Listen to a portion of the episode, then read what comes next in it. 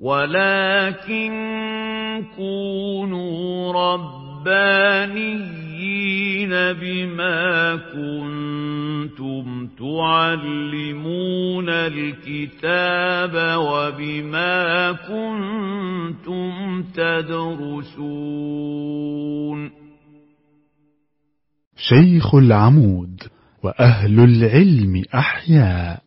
علم النفس. مع المهندس أيمن عبد الرحيم المحاضرة الرابعة.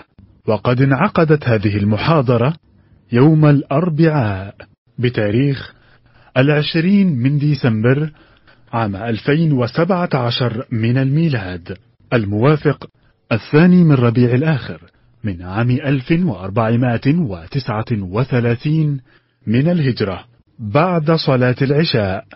بمدرسة شيخ العمود بحي العباسية محافظة القاهرة السلام عليكم أمال فين باقي إيه؟ امتحانات بدأت؟ هل هيفرق؟ هل هل ده هيفرق؟ إيه؟ ممكن يكون الأسانسير؟ طيب في حد عنده سؤال أو تعليق على الحاجات بتاعت المرة اللي فاتت لمدة دقائق لغاية ما نضمن إن الميكروباص كمل تمام؟ إيه؟ آه ماشي حاضر. حد بعت لي إن المفروض ما انتهي في ميعاد المحاضرة. حاضر. ماشي. نحاول. أسئلة أو تعليقات لمدة دقيقتين. حد عنده استفسار؟ حتى الآن في هذه الدورة؟ استاذه مروه إيه علي صوتك شوية معلش. المراهقين أمالهم.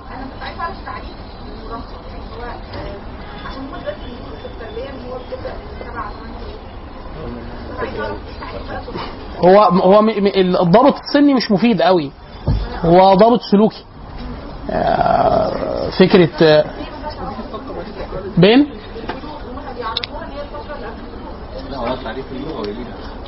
لا. يعني آه، ماشي. هو يعني على حسب مين بيعرف إيه. يعني مين اللي بيعرف إيه. لكن هو المفروض المفروض آه ال ال الوقت اللي إحنا بنتكلم فيه على تداعيات المراهقة المفروض ال- حطي السن ال average بتاع البلوغ عند النوعين و plus or minus. يعني آه، هاب إن المفروض الذكور المفروض بيبلغوا من ممكن عمر كام نتصور إن في ذكر يبقى بالغ؟ 10 سنوات. 10 سنوات ممكن. ممكن قبل كده بس نادر. خلاص؟ ال- الإناث أصغر من كده. يعني ممكن 8 سنوات أو 9 سنوات يتصور في بلوغ في الإناث. خلاص؟ فحطي بقى زودي سنة سنتين سنة سنتين زيادة أو نقص. فده حد آه، ينفع نتكلم هنا عن سلوك مراهقه لو واحد آه، إحنا عارفين بأثر رجعي إن هو يعني بالحكمة بالأثر الرجعي يعني إن هو هيبلغ عند 15 سنة. ففي الغالب وهو عنده 10 سنين مش صعب يمر بالحاجات اللي إحنا عايزين نقول عليها مراهقة. وهكذا. فهي ليها ليها ارتباط كبير جدا جدا بالتغيرات ال- ال- الهرمونية والفسيولوجية والبيولوجية اللي بي بي بي بتبقى سابقة على مرحلة ال- البلوغ بعينها عند النوعين وبتقعد معانا شوية آه، بعد كده على حسب البيئة وال- وال- والتربية والاجتماع البشري وكده. آه، اللي إحنا قلناه المرة اللي فاتت إن بعض البحوث الأنثروبولوجية المقارنة أو علم النفس عبر الثقافة الحضاري قال لك طب يلا بقى ما في في حضارات. الكلام اللي أنتوا بتقولوه ده ما فيش plus or minus ولا أي حاجة. الراجل وحش طول عمره والست متوحشة قصدي يعني آه يعني اللي هو هو ناضج تماما ما بيمرش بأي فترة اللي هو فقدان الهوية والبحث عن الذات والتنمر والاعتراض على كل المألوف والخروج عن السلطة الحاكمة كل ده مش ما بيمرش بيه ليه؟ ليه؟ لأني آه، يعني آه، المدينة المليونية أو التحضر هو اللي بيعمل ده. يعني أنا مثلا هابي إن أنا وأنتي عايشين في بدو بدو المجهود البدني اللي هيعمله طفل سنه خمس سنين مع البدو مقارنة بابنك أنت اللي عايش هنا في القاهرة هو عنده خمس سنين قد إيه؟ الطفل سنه خمس سنين ده بيبذل مجهود أكتر منك. خلاص؟ فهو بدنيا ونفسيا وأحسن بكتير جدا. خلاص؟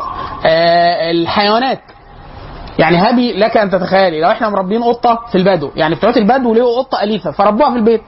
يعني عرفا في البيت لكن هو مفيش بيت يعني في حاجة اسمها مجتمع ممتد اللي هو هي تروح في أي حتة اسمها في البيت دي أليفة خلاص؟ يعني لما أقابلها هتبقى عارفاه ويسلموا على بعض دي أكل حاجة كده خلاص؟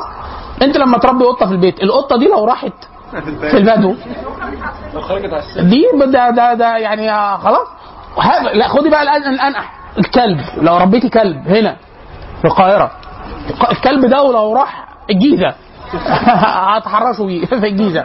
خلاص؟ لو راح بقى البدو لا اعتبروه قطة. يعني هو هيبقى رايح هناك. انت عارفه النكتة المشهورة اللي هي بتاعت آه، السعودية دايما لما حد كان يروح عشان يضمنوا إن هو ما يتجاوزش مرحلة معينة في التوظيف فيطلعوه إيه؟ أقل من توصيفه المهني. فأنا مهندس طلعوني عامل. أنا محاسب طلعوني عامل. عامل أي حد عامل. فالنكتة بتقول إن السعودية فتحت آه، حديقة حيوانات. خلاص؟ فالعامل كل يوم يجيب للأسد الأكل فبيجيب له موز. فالأسد أول مرة قال يبقى مش واخد باله. يعني جديد في الحديقة. تاني يوم جاب له موز. تالت يوم راح مسكه. قال له خد يا قط أنا إيه؟ قال له أنت أسد. قال له أمال إيه اللي أنت بتحطه ده؟ قال له أنت جاي لي مكتوب عندي في بطاقة التشغيل قرد. فمحدش بيشتغل في شغلانته ابدا في العالم ده. ف دي الفكرة بقى إن أنت اللي هو بنعتبره هنا ذكر بالغ في الحضر. بيمر بمشاكل وبتاع ط- طالب الجامعة. ويبدأ في سن الإغراب ويعمل فر شماء دماغه مش عارف إيه والبنت تبدأ تسأل أسئلة وجودية وعايزة تتحب وتحب ورومانسية ومش عارف إيه. الكلام ده مش موجود هناك. ليه؟ الوحش هيجي ياكلهم هم كلهم. الأسرة. لو هم قعدت تفكر في كده هيجي أسد ياكلها. مش مش هيجي واحد يعني تشعر معاه بحنين ولا عاطفة. هيجي وحش ياكلهم هم الاثنين وهكذا. فلو إحنا حضاره أدغال ولا حضارة عسكرية ولا بتاع حد قرأ عن سبارتا زمان؟ ال- العرب. العرب آه، تلاقي الواحد فيهم آه، آه، بيمشي مسافات طويلة جدا. بياكل أكل خشن جدا. الحياة صعبة جدا. فده لما تقارنيه بال بالحضر حاجة يعني وده بيبان في عشان كده علم نفس العبر الثقافي أو العبر الحضاري أو الأنثروبولوجية الثقافية عموما مفيدة جدا في ده. إن أنت في حاجات بتتصوري إن هي إيه؟ هي دي الموجودة ده الطبيعي. في مثلا مثلا يتصور دائما إحنا عندنا أو في معظم الحضارات إن الرجل نموذج للخشونة والقوة والنساء للطف وال كده والرقة وهذه الأشياء. خلاص؟ والعكس إن الراجل المفروض بحكم بنيته وعظمه وشكله وبتاع يطلع يشتغل بره البيت. ويعمل مجهود والستات يشتغلوا جوه البيت وربوا الأطفال والحاجات المهن اللطيفه في آه، قبائل في أفريقيا معكوسة. معك تماما. معكوس تماما. الرجالة هم نموذج آه، اللطف والهدوء والطمأنينة. ودول اللي بيعملوا الحاجات جوه البيت. والستات هم اللي بيطلعوا يعملوا أعمال الخشنه ويطيروا ورا الحيوانات ويجيبوا يصطادوا ويجوا وبتاع. فاللي هو إيه؟ انت عايز تروح كلام اتقلب ولا إيه؟ يعني إيه ده؟ إيه، حضارات معظمها أبوية. إن الأب هو المركز وحتى تصور الإله في الحضارات الوثنية ان هو ذكر. خلاص؟ في حضارات وثنية أمومية. ال- الآلهة أنثى. خلاص؟ لأنه حضارة وثنيه هي بتجسد الله عز وجل بما يشبه المخلوقات حاشاة يعني. خلاص؟ فالشاهد آه، معظم الحضارات آه، متعددة ناحية الرجال. الراجل بيتجوز أكتر من واحدة أو بيخادم كذا واحدة أو بيستطيع تملك كذا أنثى. في حضارات معكوسة. التعدد ناحية النساء. الست تتعدد مع كذا راجل بزواج. ففي في كده. فواحد لما يجي يقول لك إيه هو أنتوا الستات هنا مغلوب على أمرها ليه الراجل؟ فتلاقي بتاع الحضارة الثانية جاي له يقول له فين ده؟ إحنا عندنا يعني أنتوا عندكم الراجل هو اللي بيتجوز كذا إحنا عندنا موضوع معجوز تماما. خلاص؟ وهكذا يعني. ده يدل إن كده مفيش قاعدة ثابتة يعني يعني ممكن تلاقي إن هو يعني الناس اللي بس محاكم مرافقه أو في محاكم مرافقه إيه ما هي إلا يعني إحنا إحنا بنخليهم اب وام نفسهم في جا- جانب في جانب كبير جدا من كثير من الأشياء اللي بتصف الشخصية الإنسانية أو النفسية الإنسانية هي بيئية بيئية اجتماعية. يعني مثلا الذكر اتولد ذكر جيناته ذكر طبيا بيقول ذكر. ده لازم يطلع ذكر. ميوله النفسية لا دي بيسموها الهوية الجنسية. الهوية الجنسية دي بتكتسب. يعني هو لو تم معاملته كأنثى وحطوا له مكياج وحطوا له وحطوه ولبسوه فستان ونادوه باسم بنت وتعامل بمعاملة رقيقة هيطلع شاذ. اللي إحنا بنقول عليه شاذ هو حاليا خلاص بقى دلوقتي عالميا بدا تتعمم بقى إيه؟ إن محدش يقول شاذ حد راجل طبيعي يعني ده هو- يعني ده كذا نوع موجود. لكن إحنا طبعا لغاية إمبارح بالليل كان بيسموه اضطراب هو جنسية يعني اللي مش عارفينه مش قادر هو هو ذكر بيولوجيا ومش عارف يحدد ميوله النفسية فإحنا بنعتبر ده شذوذ. والأنثى العكس لو هي آه، بنت ومش قادرة تكتشف هويتها النفسية إن هي بنت فأنا معتبره ده شذوذ ده ابنورمال ده مش طبيعي. خلاص؟ وفي اللي هو بيأكت يعني الاثنين فده برضه موجود. لكن ده واحد يقول السؤال بتاع الاستاذ كان سؤال كويس اللي هو فكرة إيه؟ يعني مفيش قاعدة. فإحنا بنقول لا في قاعدة. إيه القاعدة؟ القاع- القاعدة المعيار اللي هو الفطرة. عشان كده إحنا بنقول إيه؟ من غير الإسلام البشرية ترتد بصورة أسوأ بكثير جدا من الحيوانات. إيه؟ مش مفيش في ينفع كل حاجة فيه بس على حسب البيئة هتطلع شكلها إيه. يعني أنا مثلا مثلا الراجل العربي العربي بتاع الجزيرة العربية ده يطلع شكله إيه ده المفروض؟ أنت تتخيلي لو عملت لك صورة ذهنية تص- تصوري ذكر مولود في الجزيرة العربية في الصحراء دي الحراره دي يطلع إيه؟ بيطلع مخنث حاليا. طب ليه مخنث؟ لأنه مدن مليونية، يعني أنت لو رحت في الرياض ولا الكويت ولا بتاع تلاقي كم اللي بيسموه أحيانا بيسموه آه، العكس بيسموه آه، بويا أحيانا البنت الذكورية واحيانا الشواذ. طب ده طلع كده إزاي؟ في البيئة الصحراوية؟ لما إحنا نسينا نقول لحضرتك إن ما بقتش صحراوية وما بقتش خشنة. وما بقتش حر. يعني ما لا حر ولا خشنة وما بيركبش خيل. وما ولا ما بيشافش الشمس ده. خلاص وبيحط آه، اسمه إيه ده؟ آه، كريم أساس آه، بانكيك مائي. يلا. وهكذا. فالقصد إن هو دي في جزء آه في جزء آه و- آه لو هو لو لم يربى أو ينشأ تنشئة آه منضبطة آه يحيد عن الفطره لكن في فطرة إحنا بنقول كمسلمين في فطرة. وده هنجيله في التأصيل الإسلامي لل- للد- للدراسات النفسية. يعني ممكن آه، آه ده ح- ده حاصل في بعض الحضارات وال وال والمجتمعات. ممكن. ممكن ما قلت لك اهو هات أجيب لو جبنا بيئة خشنة زي البدو أو بتاع آه في شاب ممكن تقابليه. آه صعب. صعب قوي صعب قوي صعب قوي لأن المجتمع ده مش أوضة ولا شقة. المجتمع ده كله على بعضه. آه، من أول الميكروباص للمترو للظابط لل... لل... لل... للجامعة كل دول المجتمع. مفيش حاجة منهم آه، استثنائية. واحد يقول لك إيه؟ أنا مش هدخل تلفزيون في البيت وهعامله معاملة رجولية. خلاص؟ طيب المجتمع زمايله زمايله في المدرسة يقول لك مش هوديه المدرسة. طيب المواصلات مش هركبه مواصلات. طب مش عارف إيه يبقى ده كده حبسه. ده يطلع حاجة ده, ده ممكن يجي له حاجة بقى ده. ماشي بس لو مر فترة مراهقة صحيح ما فيهاش حاجة يعني قصدي آه، اللي هو مش يعني يحيد قوي مش مش ما يحيش مش ما يحيش الفترة دي بتبقى فترة قلقة، في ناس بتعبر بيها بتعبرها بسهولة، يعني من غير من غير عجين كتير، وفي ناس آه، بيقعد معاه الفترة دي لغاية ما يعني في ناس ممكن تقابله سنة 20 سنة 22 سنة ومراهق، وفي ناس ممكن تلاقي حاجة و30 سنة ومراهق. فكرة إن هو يغلط، بس على الغلط على المرحلة دي تبقى أنا ممكن يبقى عندي 40 سنة وغلط أو أو أو مثلا أو إحنا مش بنتكلم على الغلط، إحنا بنتكلم على مجموعة مس- ممارسات وسلوكيات إيه- إذا تواجدت في- شخص إحنا بنقول ده بيعاني من مراهقة. طيب لما نيجي في على الكلام على علم النفس التربوي أو بتاع يبقى نيجي لها بالتفصيل. لكن حد لو حد سؤال تاني سؤال تاني أو تعريف. طيب هو في نقطتين نقطتين في حاجة مهمة آه، أول حاجة بس طب هو إيه معيار الفطرة؟ طب ما الفطرة هذا معيار شرعي. إيه هو؟ يعني ممكن احيلك آه، النقطة الثانية آه، كان في كتاب حد عليه زمان اللي هو أشرف حكيم خرافة في علم النفس. آه آه، هو كان بيناقش النقطة بتاعت المراهقة و... هو بيقول إن دوت الطبيعي إن ده ما يبقاش موجود. طب الطبيعي إن مفيش اضطرابات. إيه إيه اللي- إيه اللي خلى إن في اضطرابات مراهقه؟ هو قال إنها المجتمعات الغربية بالأساس. المجتمعات الغربية ده اللي هو النمط اللي فيه إيه؟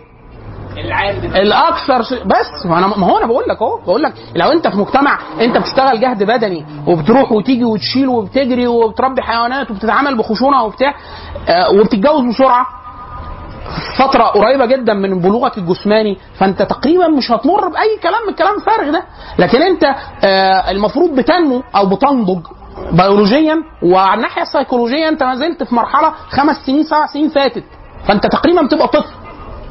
ودي أشبه أكتر علامة مميزة للمراهقة. إن واحد بيبقى قدامك شكله زي البغي أو الثلاجه وبيبقى أحلامه وتصرفاته وسلوكياته يعني ممكن تديله مثلا اديته فلوس واحد في سن المراهقة.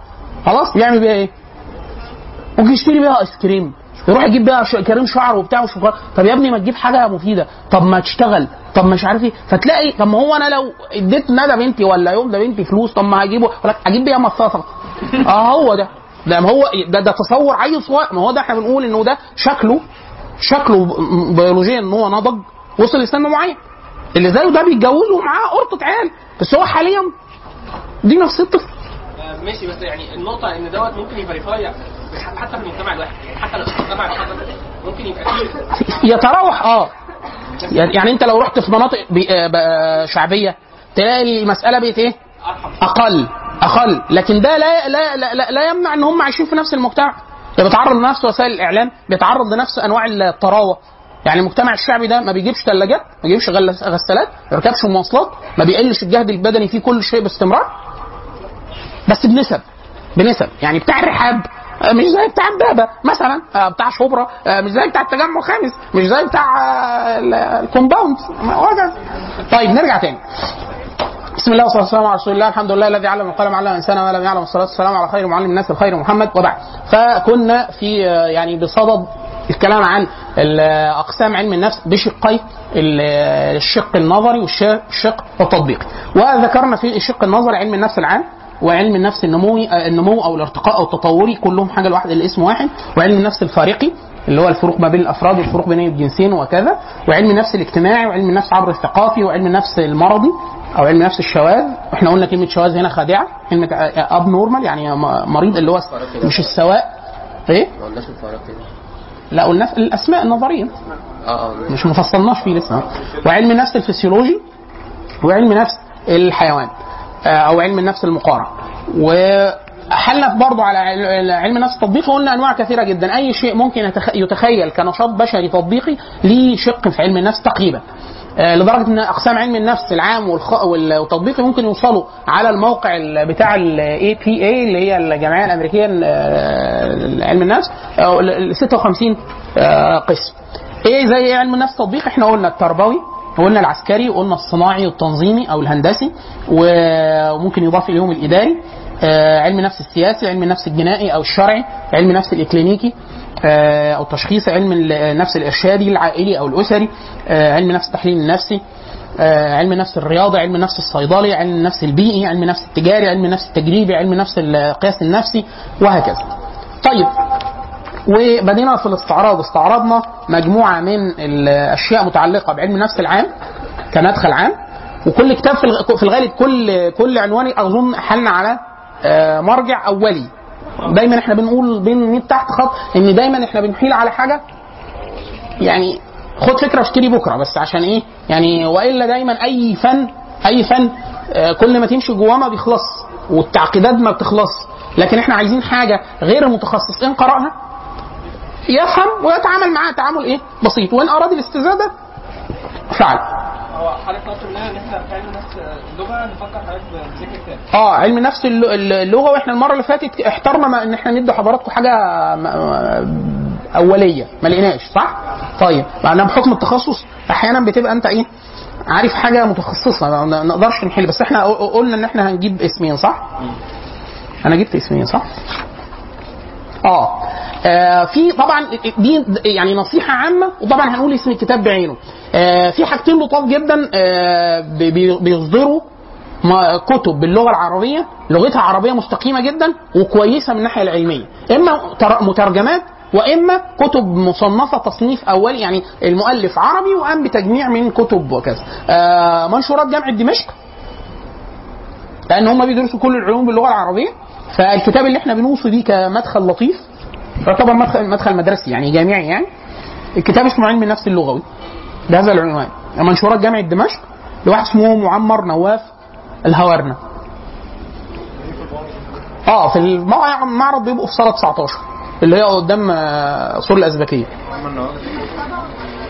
دي منشورات جامعة دمشق دي المكان اللي هد... اللي بيبيع كل منشورات جامعة دمشق الجامعية. الكتاب اسمه مكان بيبيع كتب يعني اعتبريه مكتبة. خلاص؟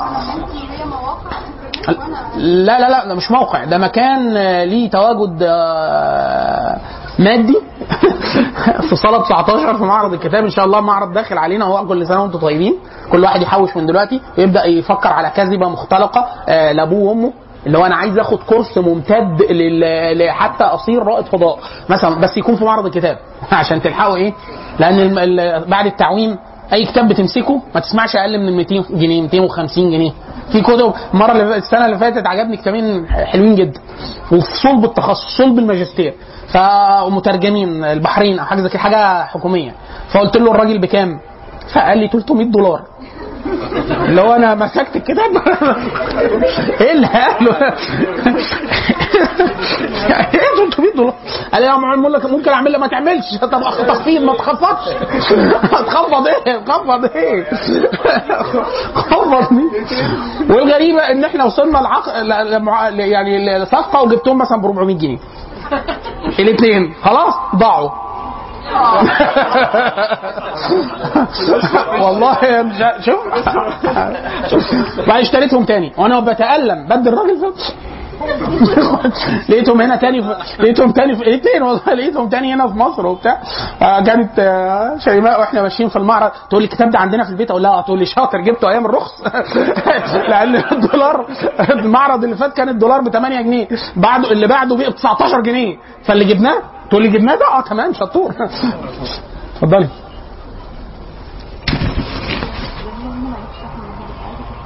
آه اتفضل.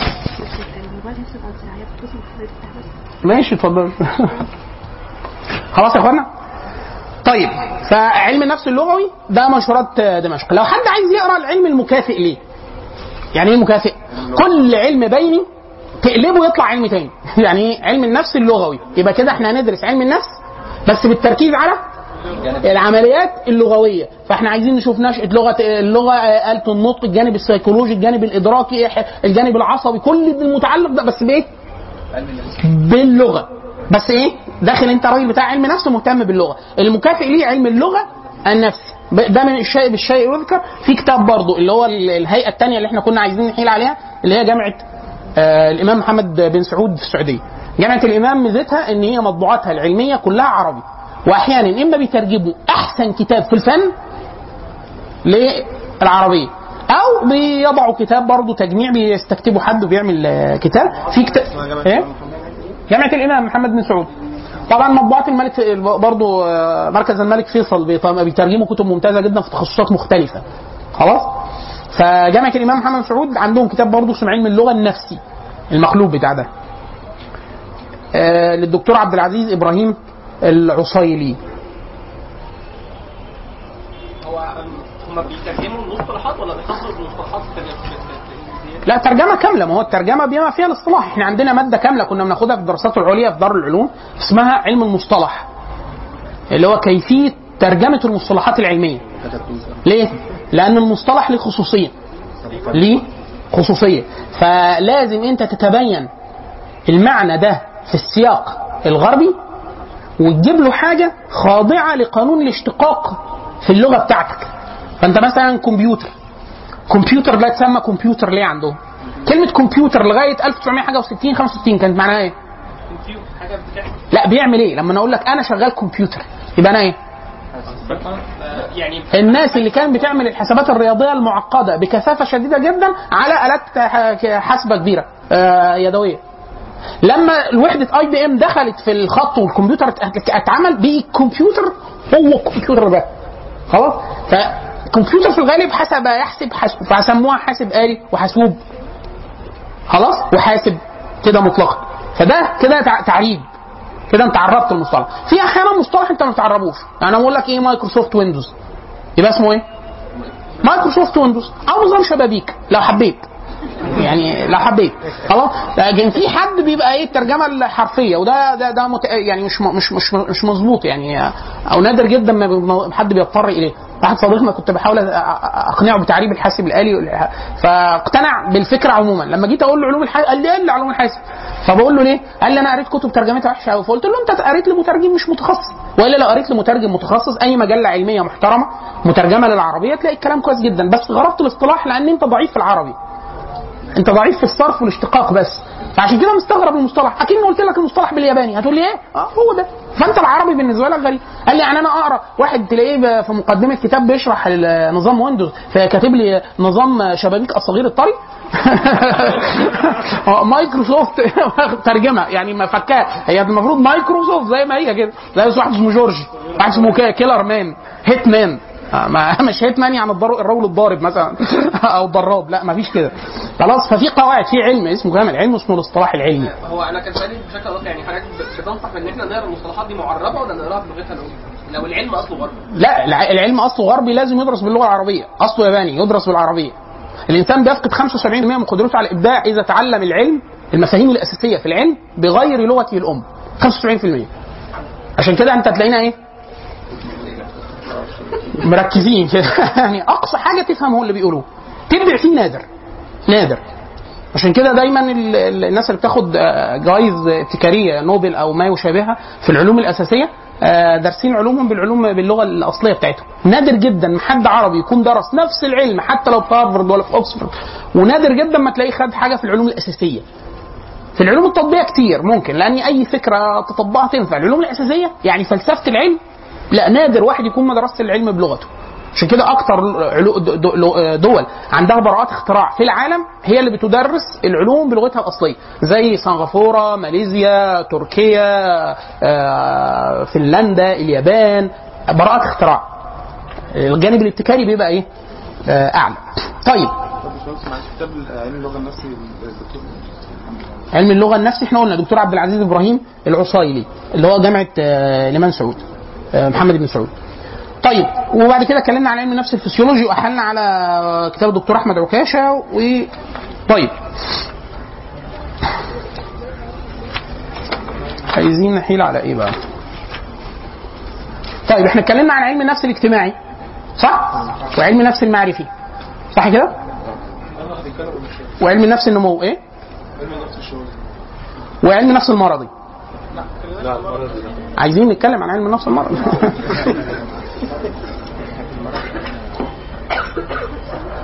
طبعا إحنا في في هنا مشكلة إيه آه، آه، ازدواجية في الاهتمام. ما بين علم النفس المرضي والطب النفسي. تمام كده؟ الطب النفسي ده راجل دكتور. راجل دكتور. مشتغل بالمساحة الجانب السيكولوجي بتاعك. بس من ناحية إيه؟ الطب. فهو راجل دارس فسيولوجي ودارس عقاقير وأدوية ودارسك تشريح وعارف كيمياء مخك بتشتغل إزاي ودارس علم أعصاب ودارس تشخيص كلينيكي ومرضي وبتاع وأنت بتجيله بيبدأ يتعامل معاه. الجانب علم النفس المرضي. بيتعامل مع نفس الظاهر يعني نفس فكرة اضطرابات الشخصية الضعف العقلي الم- المشاكل العامة اللي بيع... اللي بيتعامل معاها يعني مساحة عدم السواء مطلقا لكن المشكلة إن بتاع علم النفس المرضي بيبقى داخل أكتر اهتماما بإيه؟ بالجانب الجانب النفسي ليه إحنا بنقول كده؟ لأن الراجل الطبيب أكتر حاجة بيبقى شايفها إيه؟ الجانب البدني وبيعالج إيه؟ الجانب البدني وبيدي أدوية عشان؟ آه فأنت راجل جاي مكتئب مثلا. آه، راجل عندك آه، بوادر آه، انفصام آه، آه، بوادر هستيريا آه، تخلف عقلي بسيط حاجة كده. فهو الراجل بي- بيحاول إيه؟ يديك حاجة كيميائية عشان نتعامل مع ده. خلاص كده؟ الراجل بتاع علم النفس بيبقى لامح ده ولو هو واخد علم نفس إكلينيكي يعني واخد واخد دبلوم. يعني هو دايما لو حد خريج علم نفس ممكن ياخد دبلوم إكلينيكي ممكن بعد كده يكمل وبتاع يبقى عنده قدرة إن هو ممكن يكتب عقار أو حاجة زي كده. بس هو الجانب القوة اللي فيه فين؟ إن هو يفك المشكلة من أسسها النفسية. فممكن يقول لك يقول لك بس ده ليه عنده عرض عنده عرض عنده عرض بدني. فإحنا نقول له آه ممكن يكون سايكوسوماتي. يعني إيه؟ آه هو أصلا عنده مشاكل نفسية القرحة اللي عنده دي ولا ال- الطفح الجلدي ولا مش عارف ده كله إيه؟ ده جاي له منين؟ الجانب النفسي. فأنا هرجع أشوف الجانب النفسي اللي عنده. هنا تظهر بقى نظريات كتيرة جدا. نظريات في ناس تشتغل على العلاج التحليلي النفسي. علم النفس المرضي كله بالنسبة لها هو قائم على مدرسة التحليل النفسي اللي هو الحاج فرويد و تحته بقى أسماء كتيرة جدا. مدرسة تحليل نفس كبيرة مش مش صغيرة يعني. في ناس تتفق وتختلف مع مساحات كبيرة مع فرويد وتختلف معاه في مساحات وهكذا. وفي ناس بتشتغل على الجانب المعرفي يعني المشاكل المعرفية وفي ناس بت- بتعمل خلط ما بين الاثنين وهكذا فعلم النفس المرضي آه، لو حد عايز يقرأ هيقرأ بالطريقتين يعني هيعمل إيه؟ هيقرأ جانب آه، العلاج النفسي من ناحية إيه؟ النفسية وهيدرس طب نفسي من الناحيه الطبية العضوية آه، تمام كده؟ طيب لو حد عايز يقرأ حاجة مدخل يعني ممكن يقرأ الصحة النفسية والعلاج النفسي ده من مدخل نفسي. للدكتور حامد عبد السلام زهران. حامد عبد السلام زهران. الكتاب الصحة النفسية والعلاج النفسي. طبعة عالم الكتب. في وسط البلد. حامد عبد السلام زهران. هو اسم اسم كبير في علم النفس. لا ده عام إيه؟ لا أول ما تخش عند الأمراض الموضوع ما بيصغرش. لأن إحنا معقدين. آه فاطمة من جوه. مشاكل. خلاص؟ عالم الكتب اللي في وسط البلد هنا في القاهرة. لو حد عايز يقرأ حاجة علم نفس في آه، علم النفس المعاصر الطب النفس المعاصر بتاع آه، دكتور أحمد عكاشة. اظن بالاشتراك مع حد. طبعه الأنجلو. آه أحمد عكاشه مشهور جدا دكتور. أحمد عكاشه من المنظور الطبي. حامد زهران آه من منظور آه حد عايز يقرأ حاجة؟ بس ده إحنا بنحيل أهو بين قوسين. لو حد عنده خلفية نفسية أو تربية كويسة أو طبية كويسة. في آه كتاب من ثلاث مجلدات مترجم عن الألمانية. اسمه علم النفس آه علم النفس الإ- الاكلينيكي آه، أو علم النفس علم النفس الاكلينيكي آه، مترجم على الألمانية طبعة الإمارات. آه، من ثلاث أجزاء بس ده أقرب لطريقة الدكاترة. ليه؟ الدكاترة بيبقوا مهتمين جدا بالتشخيص والتشخيص والفروق. يعني يقول لك ده لو لقيت الاعراض واحد اثنين ثلاثة كام كام عرض من كام عرض عشان أقول إن ده توحد؟ كم عرض من كم عرض عشان أقول إن ده تخلف عقلي بسيط؟ كم عرض من كم عرض عشان أقول ده سبيرجر؟ كم عرض من كم عرض وهكذا. وطريقة المعالجة والفروق بينه وبين أقرب مرض شبهه وهكذا. تمام كده؟ لو حد عاي... بس ده لو حد متخصص يعني. آه هما ثلاثة ألمان آه تحرير إيه؟ أجيب لك اسم آه، ممكن نجيب رقم بطاقته يا فندم دلوقتي. إيه؟ آه الإمارات. دار الكتاب الجامعي الإمارات آه آه السلسلة ثلاث مجلدات. اسمها التشخيص النفسي الإكلينيكي. آه واحد فيهم اسمه بيرتر آه شلوتكا. أنا قلت من الأول ما نقولش. بيرتر شلوتكا ولو واحد يعرف ألماني يجيب لنا النطق الصح بقى. أكيد امه ما سميتوش كده. أكيد امه ما بتنطقش اسمه. ها؟ حد عايز يقرأ حاجة؟ مدخل علم نفس كلينيكي ب- مكتوب بالعربية ابتداء. طبعا يعتبر أظن من أكبر اسم في مصر ككلينيكي يعني محمد نجيب الصبوع كتاب اسمه علم النفس الكلينيكي بتاع محمد نجيب الصبوع الصبوة؟ آه الدكتور محمد نجيب الصبوة من الأسماء الكبيرة جدا في مصر يعني. يكاد يكون هو المرجع الأساسي في أي تدريس في مصر أو حتى بره مصر. محمد نجيب الصبوة. لا لا التوحد ممكن التوحد في ال ال هنخ- هنخلي مساحة في المحاضرة الأخيرة يمكن؟ المواضيع المفردة. المواضيع المفردة. يعني في مواضيع من الأهمية لدرجة إن هو من استخفاف القراءة عنها بشكل سطحية. وبالذات لأن المشاكل بتبقى معقدة. لو حد عنده حالة أو طفل أو أخ أو كذا فالتوحد منها. التوحد منها. فإحنا هنحيل على كتاب كامل في التوحد أو كتابين في التوحد. التوحد لوحده. لأنه إيه؟ مسألة الاكتئاب حيل على كتاب كامل في الاكتئاب لوحده اكتئاب يعني الاكتئاب يعني هي مسألة. يعني هي فاهمة هي مرض. لوحده يعني كتاب. اكتئاب في اكتئاب عشان يجي لك اكتئاب وانت بتقريه لو كنت ما عندكيش هيجي لك. خلاص؟ في موضوعات مهمة جدا. يعني إيه لوحده يستحق إن هو إيه؟ آه. التوحد. التوحد من الحاجات ال- المهمة جدا. طيب. نكتفي بهذا القدر في علم النفس العام. كفاية كده. طيب آه، علم النفس التطبيقي فين المساحة ال- ال- اللي بيبقى طبعا مهم جدا فيها؟ إن إن أنا راجل بعمل حاجة معينة. خلاص؟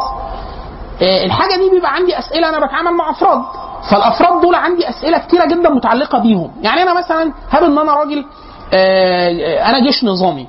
هاب إن أنا جيش نظامي. أو راجل ربنا نفخ في صورتي كده ورزقني الجهاد في سبيل الله. المجاهد في سبيل الله ده يجاهد إزاي؟ فأنا عايز أعمل إيه؟ علم نفس الجهاد في سبيل الله.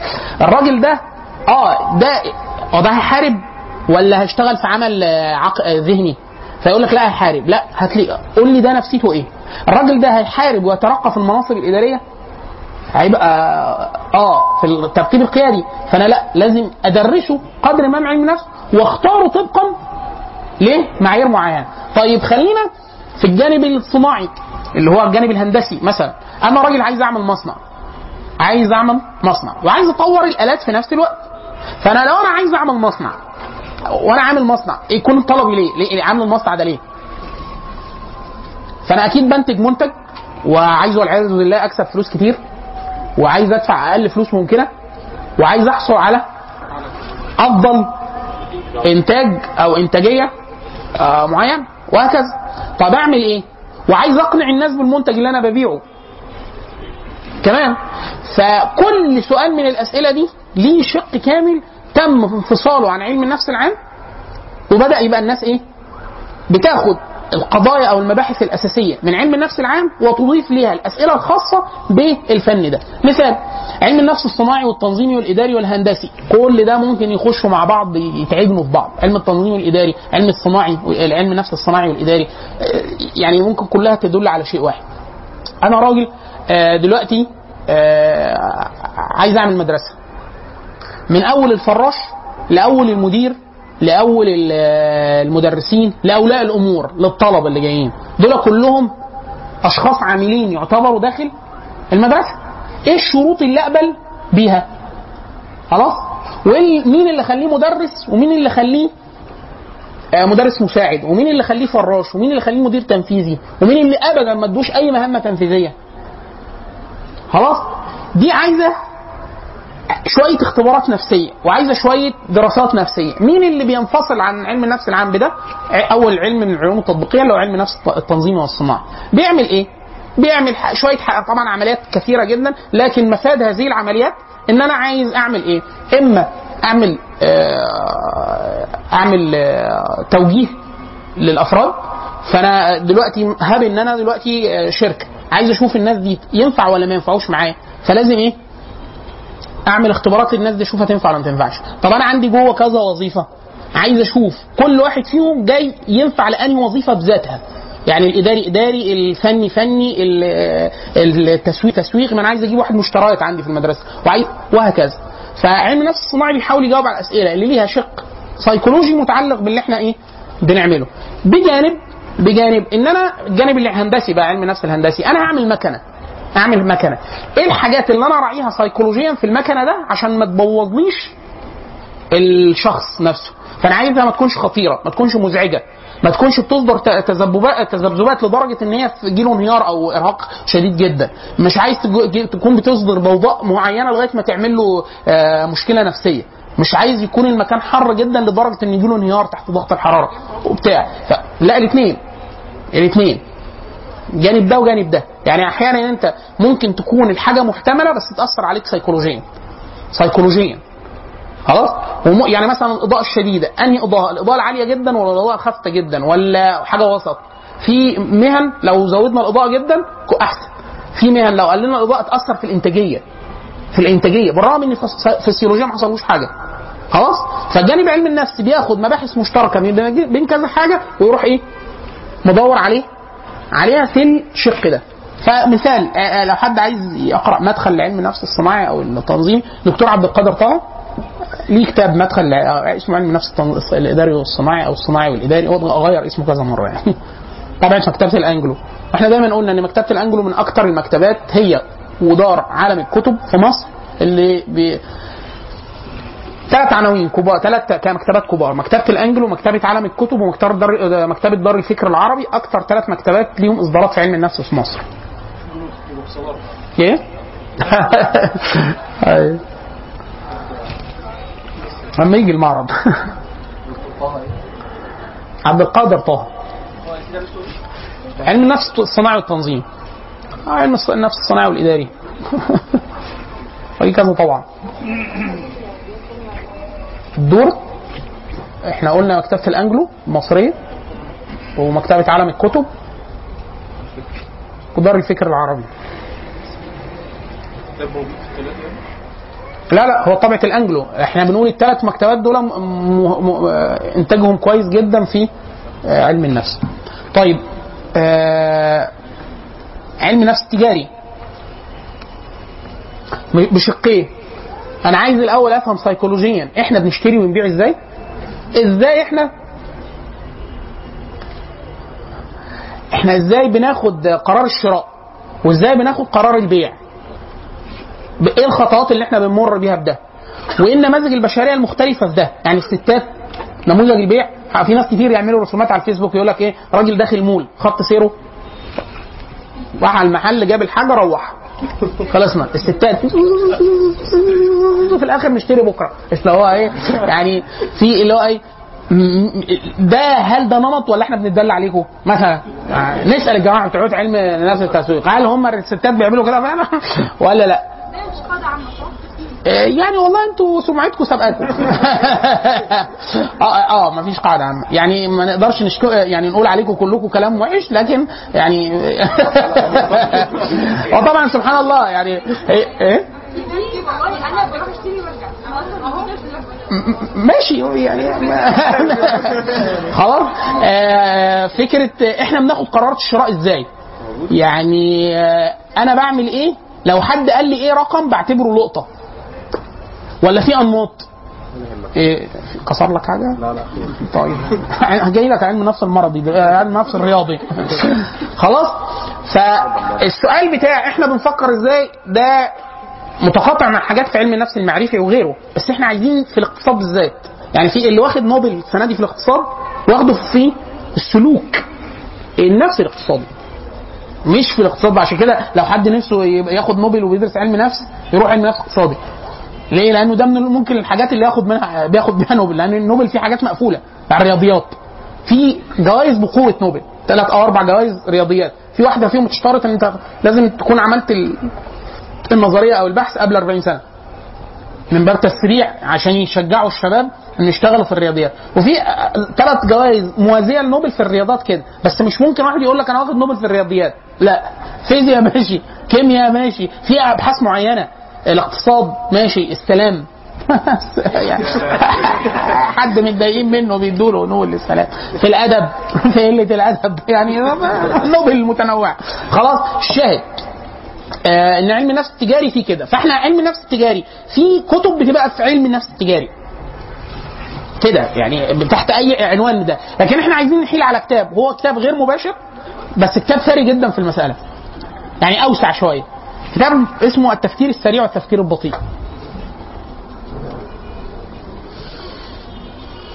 التفكير السريع والتفكير البطيء طبعة آه، هنداوي مش فاكر اسم المؤلف ميزه الكتاب بيقول بيقول لك إيه؟ بيحاول يفهمك النمطين الأساسيين اللي إحنا بنفكر فيهم. يعني إحنا مثلا ليه أحيانا بنغلط في مسائل في المسائل؟ إحنا بنحل مسائل في أيام الدراسة أو الناس اللي بتدرس رسالتها في هندسه أو بتاع إن هو في مودين بنشغلهم. إحنا في مود بنعمل حاجات تقريبي كده. يعني يقول لك إيه؟ يعني مثلا آه، 35 و4 من 10 يعني قول 35 خلاص؟ في نموذج تقريبي اللي هو ده ما بيتعاملش مع الحاجات بالتفاصيل. وفي نموذج اللي هو إيه؟ بنشغله لما يكون إيه؟ هات ورقة وقلم واحسب وبتاع ومش عارف إيه. حاجة إيه؟ حاجة دقيقة جدا. مثال مشهور جدا اللي بيضربوه يقولوا مسألة حضراتكم آه، يعني فكروا فيها هنديكم مثلا دقيقة ولا 40 ثانية تفكروا فيها. لو أنا عندي كورة كورة كورة تنس ومضرب تنس آه، المضرب آه هو والكوره آه إيه؟ استنى أديك المعطيات. ده بتاع هندسة مسك ورقة وقلم وهيبدأ إيه قال لك اديني المعطيات لو سمحت. لحظة بس. الجيب؟ أديله آه.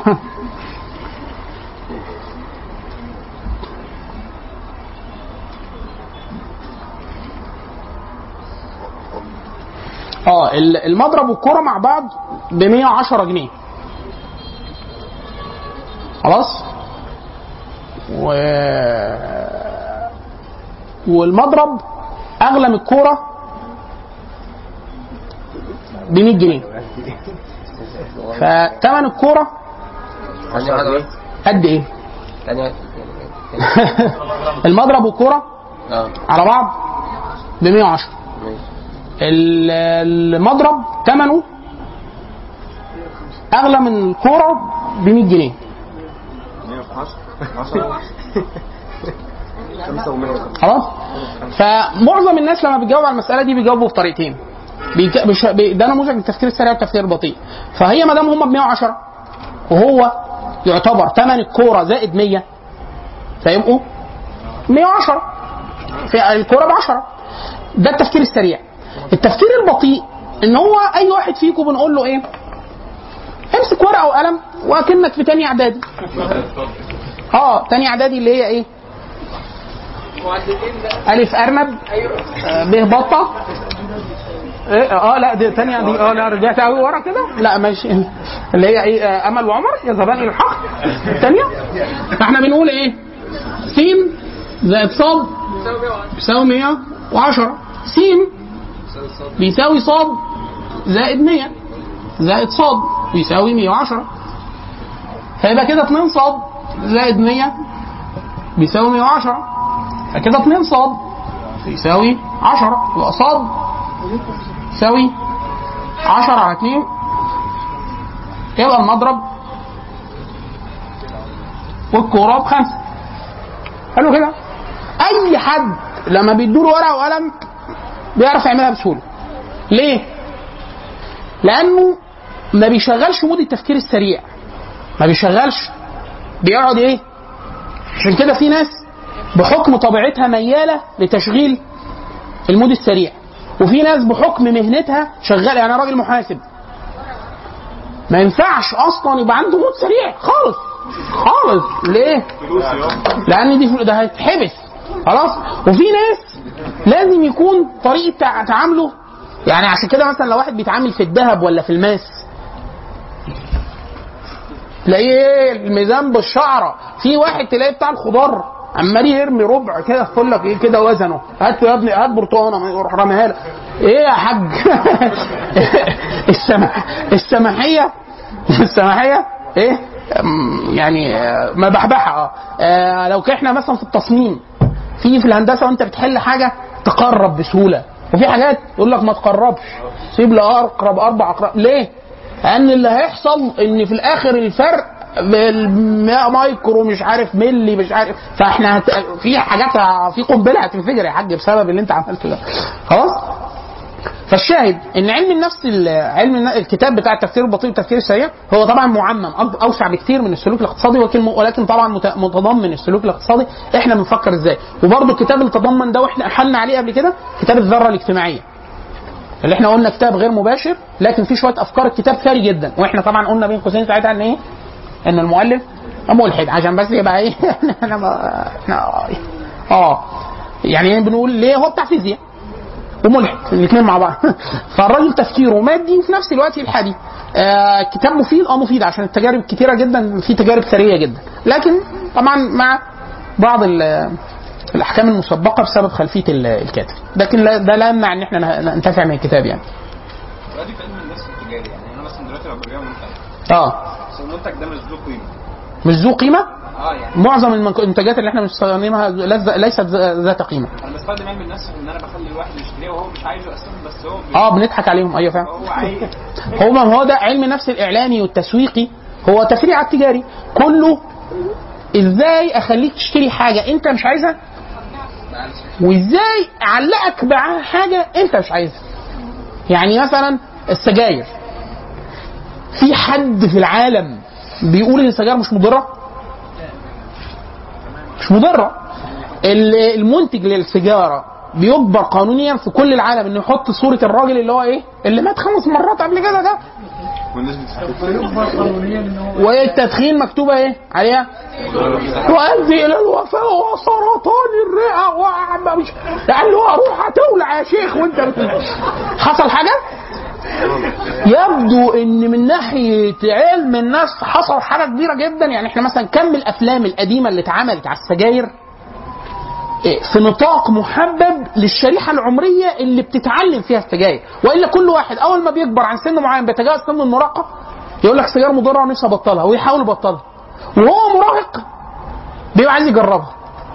الفترة اللي هو فيها مراهق ده متأثر بصورة نفسية اتعملت له في الإعلام في الأفلام في المسلسلات. يعني معظم الأفلام معظم الأبطال اللي بيضربوا.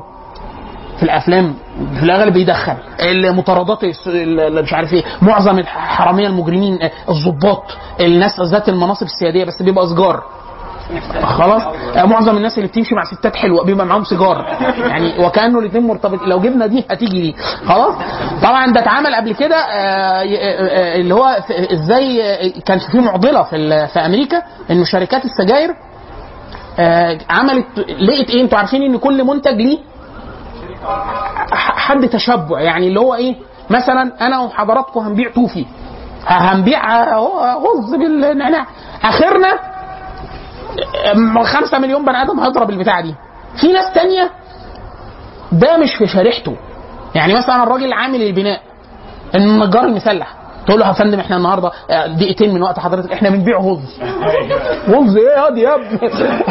فيش غز فيش غز يعني ده مش جوه التصور اللي خلاص؟ زي مثلا لو أنا عايز أبيع لحضرتك مثلا آه، إيه إيه عجينة فول سوداني.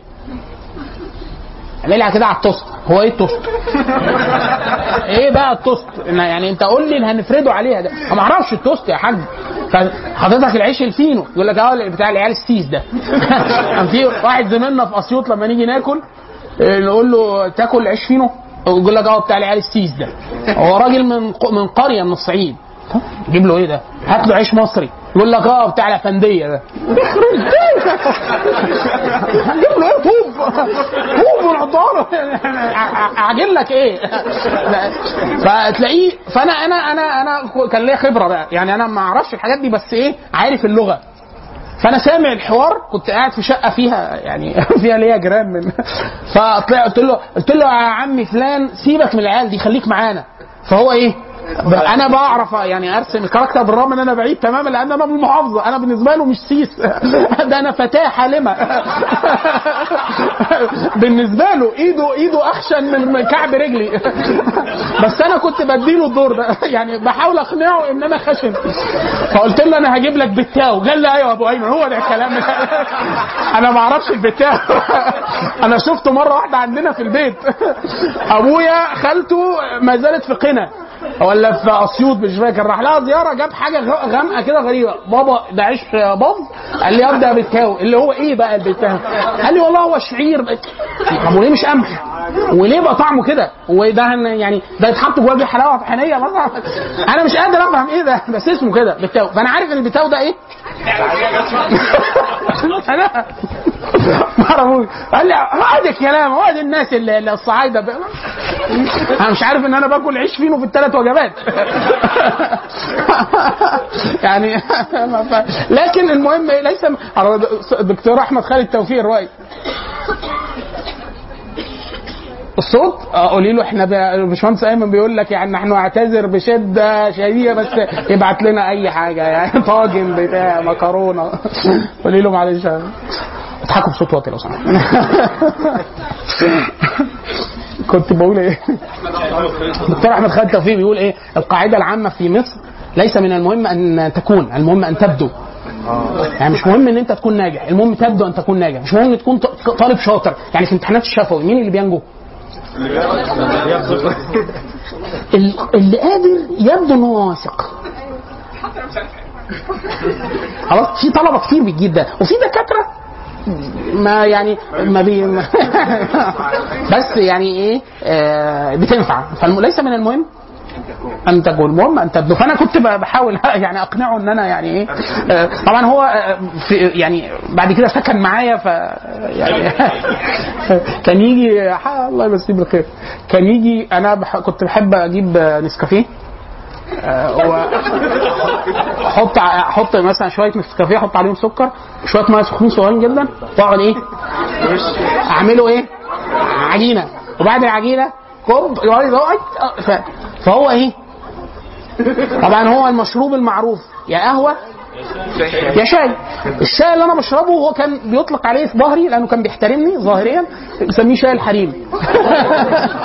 ليه؟ أنا بشرب ثلاث معالق سكر فقط. آه. وبعمله كده اللي هو إيه؟ تشوف صبعك من ورا الكوباية. انت ما دام شفت صبعك راحت كده انت انت خلاص. فكان يقعد على أساس إن أنا بعمل حاجة غريبة جدا. وبعد كده إيه؟ اكتشفت مرة إن جاب واحد ضيف ضيف وزميله. عشان يتفرج مش عشان. مش مضايفه خلاص؟ فيا سبحان الله الحاجة بالنسبة له غريبة. الشاهد نرجع تاني. أنا كعلم نفس تسويقي أنا عايز أبيع لك حاجة وأنا عارف إن هي مضرة بس هقنعك الستات في وقت من الأوقات اكتشفت إن الشركة خلاص عدد الرجالة اللي بيشربوا بالمراهقين بكله كده خلصنا. الستات ما بتشربش سجاير وقتها في أمريكا. خلاص؟ فقال لك لا. لو إحنا دخلنا الستات بأي نسبة السوق اتضرب في اتنين. بس نعملها إزاي؟ أي ست صعب إن أنت تسوقي لها حاجة ضد يعني أنا بقول لك أنت آه، كوني آه، آه، أين تذهبين سيدة ال- المحجبة البريونية؟ كان في إعلان كده زمان اللي هو إيه ما أعرفش يعني إيه محجبة يعني إيه بريونية مع بعض الاثنين لكن المهم حاجة أنت أنثى بقى وهتطلعي تشتري وبتاع. فأنا لو خطبت فيكي جانب غير الأنوثة هبيع لك إيه؟ قال لك أجيب لك بتاع ملاكمة؟ مش حلو. مش. لكن أنا ممكن أبيعه. مين يعمل ده؟ بتاع التسويق. يقول لك أنا هلاقي لك طريقه نبيع أم البتاعة دي للستات عملوا كده. وده أنا حالت على المرة اللي فاتت على الوثائقي ده. شوفوا الفكرة دي. اللي هي century of the self. قرن القرن النفس. century of the self. ما حلناش عليه هنا؟ كان في دورة تانية؟ أنت كنت معايا في الدورة اللي هناك؟ آه. آه. في وثائقية من أربع أجزاء اسمها Century of the Self أو قرن النفس. عن اثر فرويد سيجموند فرويد وبنته آه، أنا فرويد. واسمه إيه؟ ابن ابن أخوه ولا ابن أخته؟ of the Self أربع أجزاء ومترجم. حد من إخواننا مترجمه آه، ترجم السبتايتل خلاه عربي. آه لا ده مش تلعبوا بالناس. ده غيروا لبس الستات وغيروا الوظائف وغيروا طبيعة المكن اللي بيتباع جوه البيت. وخلوا الستات تشرب سجاير. عملوا مظاهرات لتحرير المرأة فكوني مرأة قوية مستقلة وكان جزء من الحملة إن هم يشربوا سجاير في الحملة ويتصوروا بتاع فكان خد ترند في أمريكا إن هو إيه؟ ده. يعني أنا طول عمري ما كنتش متصور اطلاقا. آه، مثلا ال- ال- الستات. طلع موضات كتيرة جدا. الجيبات المايكرو جيب طلعت زمان في مصر. خلاص؟ هو قدر من العري بس تم تطبيعه. يعني في تطبيع مع الفحش أو العري. خلاص كده؟ آه جيبات مايكرو وكت خلاص كده؟ البنطلون المقطع. أنا ما كنتش متصور إن هو هيروج ابدا. ليه؟ لا يعني عري كله يغطي كله. يعني إيه؟ خلينا في الكونسبت واضح. لا طب هيبقى مقطع من إيه؟ من أنهي جزء؟ دلوقتي لا انت شوف بقى. طب الرجالة خد ياض ياض اللي انت ياض انت عارف ده بيسموه عندنا إيه في البلد؟ أجيب لهم الراجل اللي كان ساجن معاه مش مزاح حالمها بقى. ده الواد ده هاخد علقة اما له اصحاب. إيه ياض اللي انت بقطع البنطلون ليه مسقط حرج البنطلون ليه؟ ده راجل. آه آه تم تسويقه ليه ان هو ده كده راجل. طب حلو ده. طب يا ابني عورتك. ما ينفعش. طب مش عارف إيه البنت يقول لها انت حلوة كده. خلاص حلوة. خطبوها من الزاوية الايه؟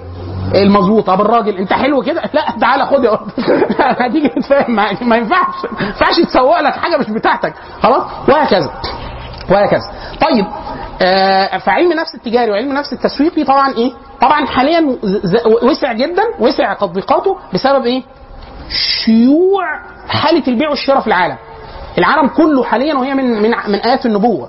إن النبي صلى الله عليه وسلم أخبر أنه بين يدي الساعة من العلامات. تفشو كذا تفشو كذا. فالنبي أخبر عن فشو بعض الأشياء بين يدي الساعة. فقال ثم يفشو القلم.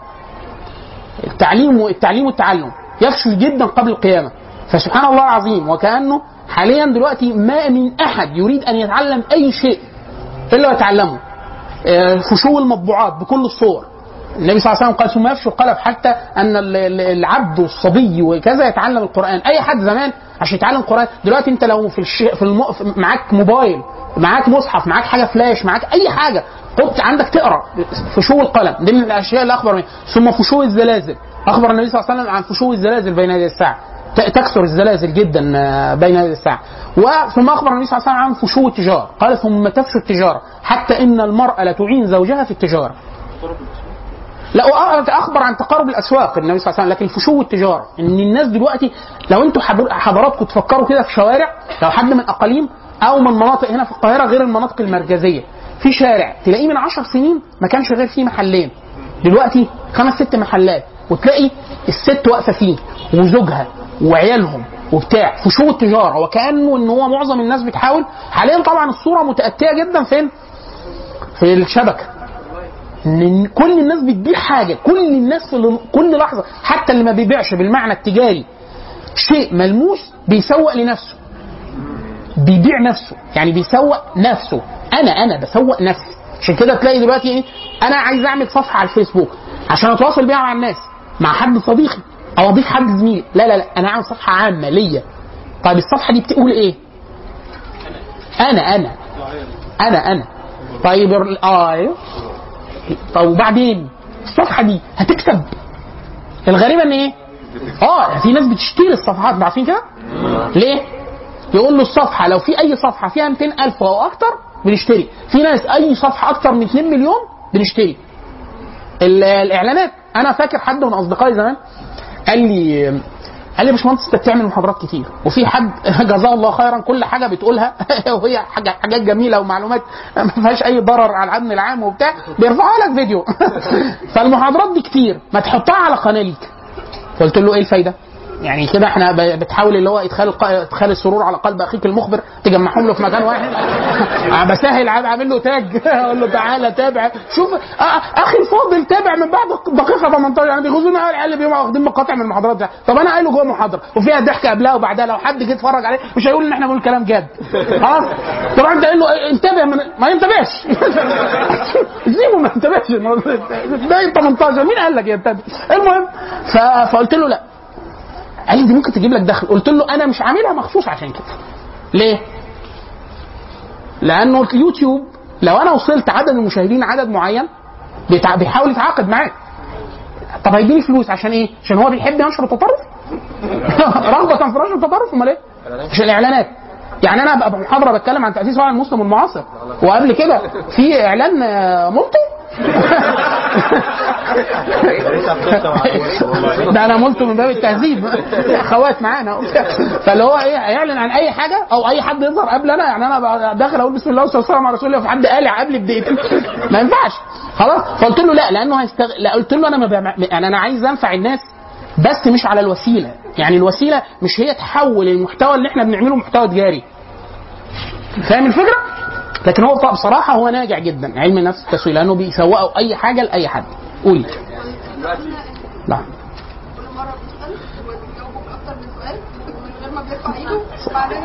لي خلاص خدي اسمه وانت انت إيدك طايلة يا فاطمة يعني هتعرفي يعني بلغي عنه. إحنا قلنا دلوقتي انه يعني أنا كنت شفت حاجة على آه. الشرابات النايلون والفيلم ده اللي هو ففهمت القصة كلها من أولها لآخرها. وفيها بعض من الفرق مالك يمنى؟ لو سمحت انت عامله ازعاج كده. كده بصوت عالي لو سمحت اتفضلي. ده شيء يعني بجزء من الفيديو لأن لو الناس عملت بتعيش 50 و 60 سنة في وقت الناس مش. هتشتغل طب ولو إحنا دلوقتي ما ما بعناش للناس حاجات كتير هي مش محتاجاها. طب ما في فلوس شغالة في ناس لا ده نمط عام ده نمط عام. بنتكلم تقريبا على 70% ده, حال العالم كله لو إحنا مش هنعمل ده لا لا لا في فرق. شوف ما, ما انت بتحاولي دلوقتي تاخدي حاجة من النظر وتعمليها تطبيق على الواقع. إحنا هنا حاليا بنحاول مدخل للمفاهيم العامة خالص وقراءات بسيطة. السؤال اللي بتسالي حاجة أكثر تعقيدا ماذا نفعل في الواقع؟ دي حاجة تانية. اللي هو كي كي كي كيف يمكن استخدام وسائل أصلا صنعت لغير الغرض الذي تستخدم من اجله الآن؟ يعني إحنا الكاميرا اللي معمولة قدامي دي دي حاليا معمولة ليه؟ نسجل محاضرة عشان بنسجل علم جوه مدرسة شرعية. الكاميرا دي ما اتعملتش عشان كده أصلا. الكاميرا اتعملت لغرض مخالف تماما لده. غرض محرم شرعا 100% في الأصل. فعلا كاميرات تم تطويرها لأغراض الصناعه الإباحية في العالم. حصل طفرة فيها بسبب إن القطاع الإباحي عمل فند جامد جدا فيها عشان يطور التقنية. هل ده حال دون ان المسلمين. لما أعادوا التفكير في هذه المكنة استخدموها استخدام حسن؟ استخدموها استخدام حسن. سجلوا بيها إيه؟ قرآن ودروس علم وشروح كتب علمية ودورات مفيدة وكذا. ففي مساحة ما بين التعامل مع الأشياء كما هي وتطوير الأشياء لرسالة أخرى. بس ده سؤال فلسفي. إزاي حاجة تتسحب من فلسفة معينة ويتم تسكينها في فلسفة أخرى مع قطع العلاقة مع هذه الفلسفة؟ دي مسألة مسألة غاية في التعقيد. إزاي الواحد ياخد مكنة بدون ما ياخد الرسالة. يعني إزاي نستخدم الإنترنت؟ في طريقة غير الغرض اللي صنع ليه. يعني مارك زو- زوكنبرج ده عامل الفيس ليه؟ مش لوجه الله تعالى. إيه؟ آه طبعا. معظم معظم سلوك المسلمين في التعامل مع الأشياء في قدر كبير جدا من الرسالية. وقدر كبير جدا من عدم استخدام الغرض الأول. فعلا. يعني إحنا مثلا مثلا في مصر لما الغربيين بيجوا يشوفوا تعاملنا مع العربيات في ناس بيبقى معاها فلوس تجيب عربية. على الأقل الكلام ده كان شائع من فترة. طبعا كل مدى نفسية العالم المجتمع بيتم إفسادها. فهو يقدر يشتري عربية تانية. فتقول له طب ما تشتري عربية تانية. هو يقول لك إيه؟ ليه؟ ليه؟ يقول لك هات الموديل اللي بعدها. يقول لك طب وإيه المشكلة؟ إيه الفرق؟ إيه الجديد؟ فهو خد المكنة بس ما خدش حمى التغيير. الأجيال الحالية في الموبايلات يقول لك أنا عايز أغير الموبايل. دي قيمة في حد ذاتها. أيوه هو عمل الموبايل وعمل ال updates الصغيرة دي عشان يعمل كده. أنا شخصيا من الناس اللي ما بجيب الحاجة تقعد معاه على طول لغاية بقى سلوكي سلوكي حاجتي تتغير فبجيبها. خلاص؟ بما فيها اللبس والأكل والشرب وبتاع حاجات كده. يعني ممكن حاجة أنا ممكن يعني لغاية ما قبل ما أتجوز يعني بشوية ممكن ألبس حاجة وأقعد فترة لابسها خمس سنين متقطعة وأنا مش واخد بالي لغاية ما حد يقول لي بشكل مهذب كده يقول لي ده مقطوع. ف يعني هو أنا مش فارق معايا فعلا ليه؟ لأن هو أنا بحكم ال ال ال الروافد أنا قعدت احلل ده فترة. هو أنا ليه ما بي كانش بيأثر فيا الموضوع؟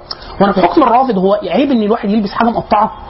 لا النبي صلى الله عليه وسلم عمل كده. هو كويس إن يلبس الواحد يلبس لبس صحيح تام كويس. النبي عمل ده وعمل ده. بس عمل الاثنين آه ينفع نلبس جزمة كويسة؟ ينفع. ينفع نمشي حافيين؟ ينفع. النبي صلى الله عليه وسلم أمر الصحابة أن يح- يحتفوا أحيانا يعني يمشي حافي شوية. فهو أنا الرافض اللي مشكلاني إن هو ما يفرقش حاجة. فأنا لو جبت موبايل شكله مش كويس قوي بس بيقضي أغراضه 100% يبقى هو إيه؟ تمام. حتى لو كل واحد قابلني قال لي إيه؟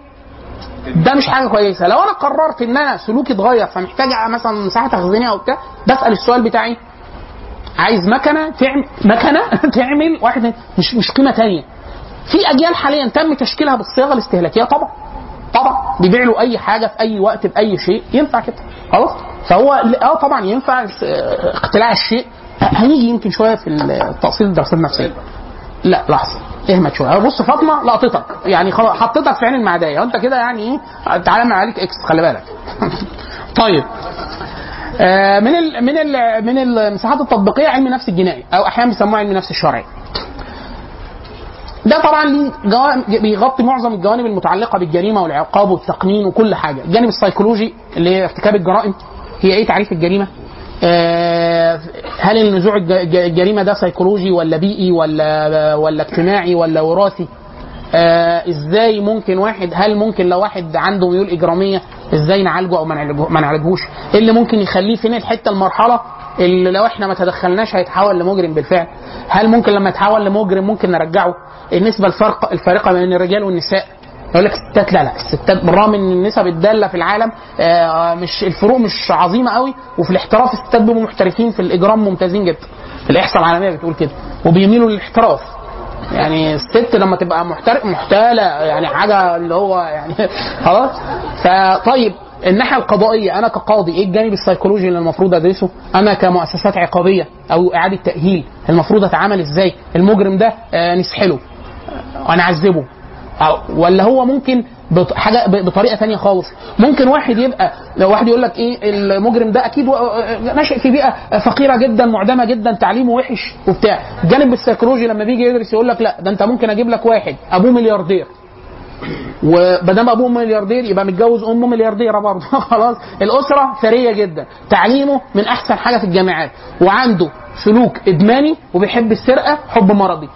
أو بيميل للاغتصاب أو العدوان البدني مرضي. أو إيه ده؟ طب انت هو تعليمه كويس والبيئه الاجتماعيه كويسه. فاحنا عايزين ندرس بقى سيكولوجيا السلوك الإجرامي. هو اللي بيسلك سلوك إجرامي أو سلوك خطر على الممتلكات أو سلوك خطر على الأنفس أو ده بيعمله إزاي؟ وبينشأ من إمتى؟ ومن أنهي سن؟ وفين المساحات اللي ممكن أتدخل أوقف هذا السلوك قبل النمو؟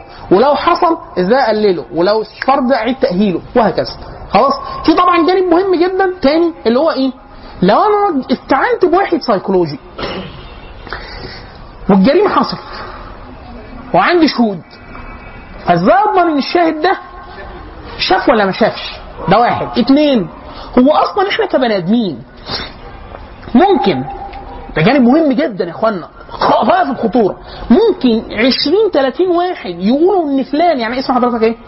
أحمد حصلت مشكلة تحت وجه 20 واحد عرضوا عليها كذا واحد قالوا لا لا والله هو شكله ده ده ده, ده هو ده هل ممكن بعد ما يشهدوا 20 واحد عليه ما يكونش هو اللي عمل؟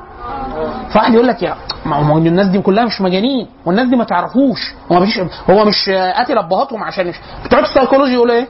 يقولوا لا ده الناس دي يجب أن تختبر اختبار ذاكرة وبعض الاختبارات المضللة عشان في أسباب ممكن تجعل التوهم جمعي. التوهم جمعي. فممكن يقع واحد اثنين ثلاثة أربعة. إيه؟ لا لا لا ده هو هو شوهد بدون قصد منه. يعني ناس كانت حاضرة وبعد كده لما خدوا خدوا ال خدوا ال خدوا الأقوال قالوا إحنا شفنا واحد خطأ في شنطتك وجري. مين هو؟ في عندنا أربع مشتبهين. فهجيب لك صورهم وأشوف كام واحد إحصائي هيقول عليه. الن- النسبة الأكبر على الإطلاق لمين؟ لده. مش لازم يكون ده. واحد يقول يا راجل ده الناس كلها قايلة ده. الجانب السيكولوجي بيقول إن إحنا الذاكرة بتاعت الأحداث بيحصل لها تشتت غير عادي. طب الستات والرجالة بينسوا قد إيه؟ الستات بالذات بيقدروا يفتكروا على نسبة فقدان ال- الأحداث والتشوه الذاكرة. تشوه الذاكرة يعني إيه؟ يعني أنت مش تفقد الذاكرة ده تضيف حاجات من عندك وتوقن في صحتها. إن هي صحيحة 100% مين اللي يقول ده؟ علم النفس الإجرامي أو علم النفس الجنائي. فيقول لك يا اخوانا ما تثقوش قوي في شهادات الناس. عشان كده في الإسلام لما شهادة يكونوا أربعة يشهدوا إن شافوا الفعله وكمان يروها رواية متطابقة لا تشذ في أي تفصيلة. لو شذت يحد هم هم يضربوا حد القذف يقول لك هم بيتبلوا عليه. عشان الشرط مشدد جدا ليه؟ عشان منعا للتوهم عشان كده يقول لك لو شاكك قول ما أعرفش الشك مش يقين. أنا عايز أربعة متيقنين لا يختلفوا في الشهادة في في, في, في, في كلمة. كده أحده. غير كده لا. خلاص كده؟ طبعا هنيجي عند الخرافات هنقول إيه إيه سبب الخرافات؟ أنا كراجل بتاع أمن. بتاع امن لازم أفهم سلوكيات الناس في التعامل مع الأخطار والجرائم عشان أخد إجراءات بناء على ده. يعني أنت مثلا يقول لك الجماعة بتوع علم النفس ال- الوقائع الإجرامية وكذا. لو إحنا دلوقتي في واحدة واحد بيسرق منها حاجة وبدأت تصوت. لو في واحد أو اثنين واقفين في الشارع في الدنيا الساعة 2 12 بالليل واثنين بس اللي واقفين في الميدان وهي صوتت وقالت حرام. وفي لقطه تانية هو في نفس الوقت 20 واحد في الميدان. فرص احتمال نجاة البنت دي أو مساعدتها أكتر لما الاثنين ولا العشرين؟ ظاهريا إن العشرين. كل الاختبارات بتاعت علم النفس المتعلق بالجرائم وبتاع والسلوك الجمعي بتقول لا لما يكون الاثنين كل ما العدد يقل كل ما فرص التدخل تزيد. كل ما العدد يزيد كل ما الاعتمادية تزيد. فيقول لك إيه؟ هيجروا وراه هيجيبوه. هم مين؟ ما انت واحد منهم. خلاص ما أنتوا كلكم. عشان كده إيه؟ اللي هو فكرة الإسلام في قدر كبير جدا من توزيع المسؤولية الفردية. انت. يقول لك أصل الناس كلها وحشة وبتاع. مالكش دعوة. انت. ليه؟ لأنه ده بيجعل معدل هلاك الأمة أسرع. هلك الناس. فهو ففي الروايتين أهلكهم وأهلكهم. انت مالكش دعوة. انت اعمل اللي عليك. انت اعمل اللي عليك برضه. طب اللي هنعمله مش هيضيف حاجة برضه اعمل اللي عليك. يشوف بقى اللي هو إيه مش هتفلت يعني مش هتفلت إذا قامت القيامة وفي يد أحدكم فسيلة فليغرسها. فإن له في ذلك أجر. حديث النبي صلى الله عليه وسلم إن الله عز وجل يضحك لعبد آه، يكر على الجيش هم بيحاربوا. فالجيش المسلم انسحب. فر. وده لا وده من الكبائر. الفرار آه، يوم الزحف. إلا بشروط معروفة في الفقه. فهو بيفر واحد بس يرجع يقاتل. فالله عز وجل يباهي به الملائكة. فيقول علم عبدي يعني طمعا فيما عندي. هو بيجود بنفسه ليه؟ ده راجع عارف إن هو يقتل؟ قطعا. طب هيقتل ليه؟ هينتصر. لا ما هو كلهم بيسحبوا طب أمال هو فين؟ فالله عز وجل يباهي به- الملائكة. لأنه من هذا من أجل هذا يعني خلقت السماوات والأرض. إن هو إيه؟ أن تشهد إرادة حرة. إرادة حرة. مش ملك. بني آدم إن هو يجود بنفسه في سبيل الله. عشان كده سموه شهيد. شهيد أن يشهد أن شرعة الله أغلى من حياتي طب أنت هتكسب حاجة؟ لا. طب هتكسبه في الدنيا؟ لا. طب هاخد غنايم؟ لا. طب هم أنا أعمل لهم حاجة مشكلة؟ لا. امال إيه معذرة إلى ربكم. هو يرى الحق فقط. فده حاجة كبيرة جدا. وهكذا. خلاص كده؟ فعلم النفس الجنائي هذه المسائل وأمور أخرى. إزاي أنت أنت كشخص في أشخاص هم عندهم مرض.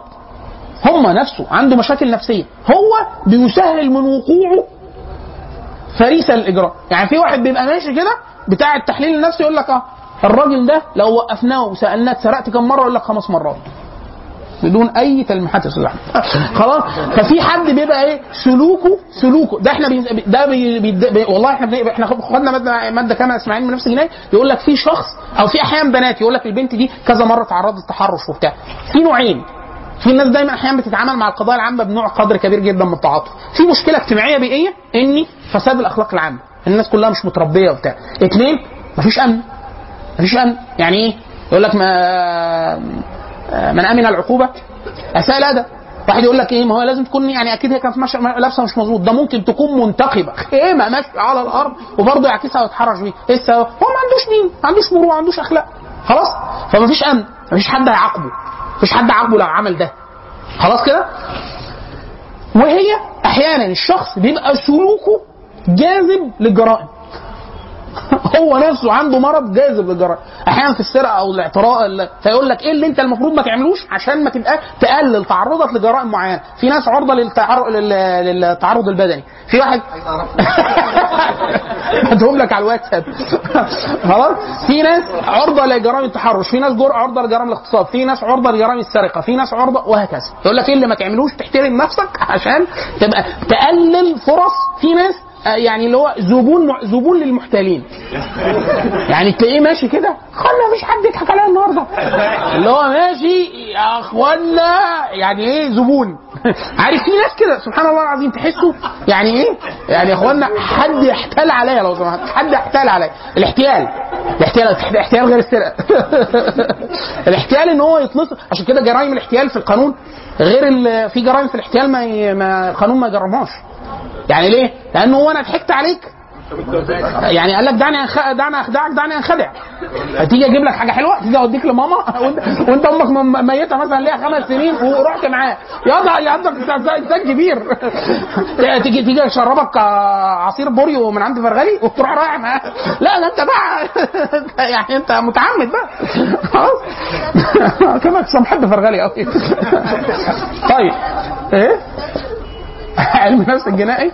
آه في سلسلة لطيفة جدا. هي السلسلة كلها كويسة. السلسلة كلها كويسة لكن إحنا هنحيل على عنوان فيها. في سلسلة اسمها مقدمة قصيرة جدا. مقدمة قصيرة جدا. آه، طبعه هنداوي. آه، ففي كتاب فيه في فيهم اسمه علم النفس الشرعي. طبعا علم النفس الجنائي أو علم النفس الشرعي اسمين ل حاجة واحدة. إيه؟ اللي هو علم النفس الشرعي ما تمسحوش بس طبعا هنداوي بترفع كل كتبها كتبها مجانا على الشبكة. هنداوي من أكبر عشر دور نشر في العالم تقريبا صاحبها مصري. آه ف السلسلة إيه؟ السلسله السلسله كويسة جدا. طبعا لأنه بيترجموا كتب معتمدة في الفن قصيرة جدا ومختصره ميزتها إن هي إيه؟ خد فكرة.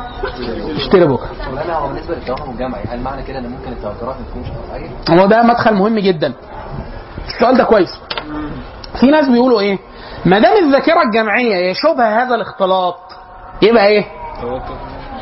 يبقى أي مرويات منقولة شفهيه يجب أن تخضع لعوامل كثيرة جدا من عوامل التثبت. ليه؟ لأنه قد يهم عدد كبير من الناس في نقل شيء واحد. خلاص؟ فده بيدخل بقى في علوم الرواية. هل علوم الرواية يطرح عليها ده؟ قطعا آه. وأول ناس بيقولوا ده علماء علماء الحديث. كده يقول لك إيه؟ صدوق يهم. صدوق؟ هو صدوق بس يهم. طب وأنت عرفك إن وهم في دي؟ يقول لك لا ما إحنا بنعرض الأحاديث بعضها البعض ليه؟ أنا بجيب ناس بتتلقى بعدة طرق يعني مش كلهم بيقروا شفاه. ده بايه منهم بيكتب. ومنهم فأنا بجيب كل المرويات بعرضها على بعض. فأنا عندي 200 رواية عشان كده علماء الحديث ودي حاجة مهمة جدا في فهم كيفية تدوين الحديث. يقول لك إيه؟ إذا لم نكتب الحديث أظن الحديث مروي عن حد من سادات المسلمين في المحدثين يحيى بن معين أو حد من طبقة أئمة البخاري أو البخاري نفسه كان يقول إن لم نكتب الحديث من 200 وجه أو من 40 وجه أو من 50 وجه لم نفقه الحديث. يعني يعني أنا رحت لفلان أحمد ده شيخي. حدثنا قال قال حدثني فلان فلان فلان بإسنادي قال قال رسول الله صلى الله عليه وسلم كذا وراح كاتب الحديث. خلصنا؟ ما خلصناش الراجل ده طبقته. كلها سمعوا الحديث ده من الطبقه اللي بعدهم الصحابة. فيروح إيه؟ راح لواحد. بيقعد يروح لكام واحد يكتب الحديث عشان يطمئن الحديث ده ليه أصل. ليه أصل؟ ده لسه لسه هيخضع هيخضعه لقواعد أخرى. خلاص يقول لك 40 50 راوي على الأقل. في أحاديث مروية ليها 200 200 إسناد. 200 إسناد يعني إيه؟ يعني عشان إيه؟ 200 طريق يعني واحد واثنين وثلاثه وأربعة عشان أقول لك إيه؟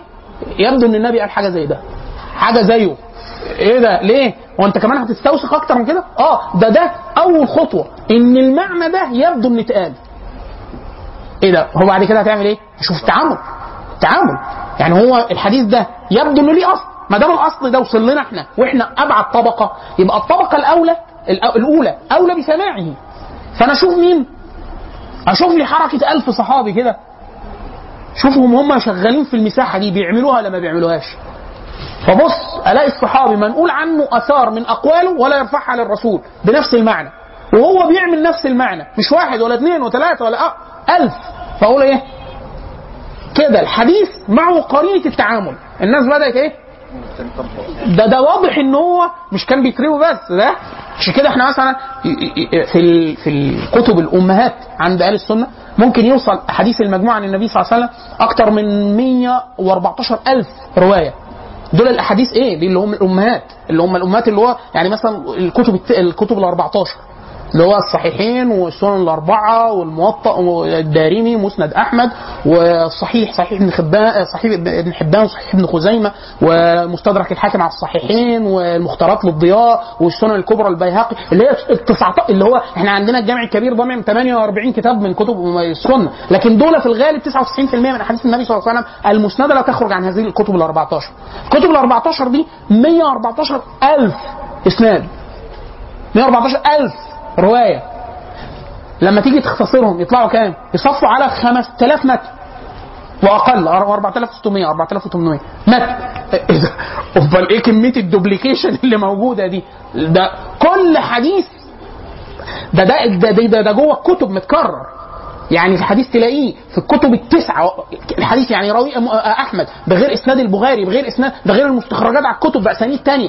كل ده كل ده والمتن واحد. ليه؟ عشان أقول لك اني لا ده تطمئن إليه القلب إنه ده مش النبي قاله ده قاله والناس نقلوه العمل بيه وفتاوى الصدر الأول على هذا الحديث فلا نعرف إلا إن الحديث ده صدر عن النبي صلى الله عليه وسلم. والعكس اللي يدل إن العملية عكسية إن في أحاديث مروية من طريق واثنين وثلاثة وعشرة. عدد كبير رواه عشر عشر أسانيد. خلاص؟ وتلاقي إجماع العلماء على ترك العمل بالحديث. والحديث صحيح. يعني في شروط الصحة النظرية. ليه؟ لأنه إحنا قلنا شروط الصحة النظرية دي إيه؟ خطوة واحدة من التثبت أن النبي قد صدر عنه هذا بهذا المعنى ده لسه موضوع المعنى.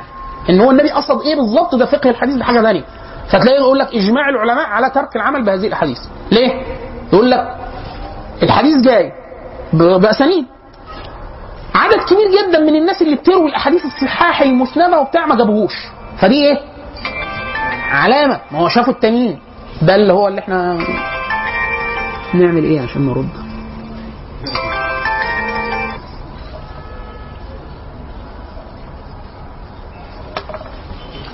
بس في حد بيسمع معانا التسجيل فإحنا بنفتح عليه لما الجهاز يفصل. خلاص؟ ف كل ده خلاص تثبتنا فالروايه الدايرة الكبيرة اللي كانت بتروي الأحاديث ده لا مش كلهم بيعملوا ده مع المروي مع الحديث. والطبقة اللي المفروض بتنقل التعامل لا واقع التعامل. تلاقي إيه ده مش عامل وده مش عامل وده مش عامل يقول لك لا استنى كده ده ولا واحد من الطبقة دي عامل بيه والحديث ده المفروض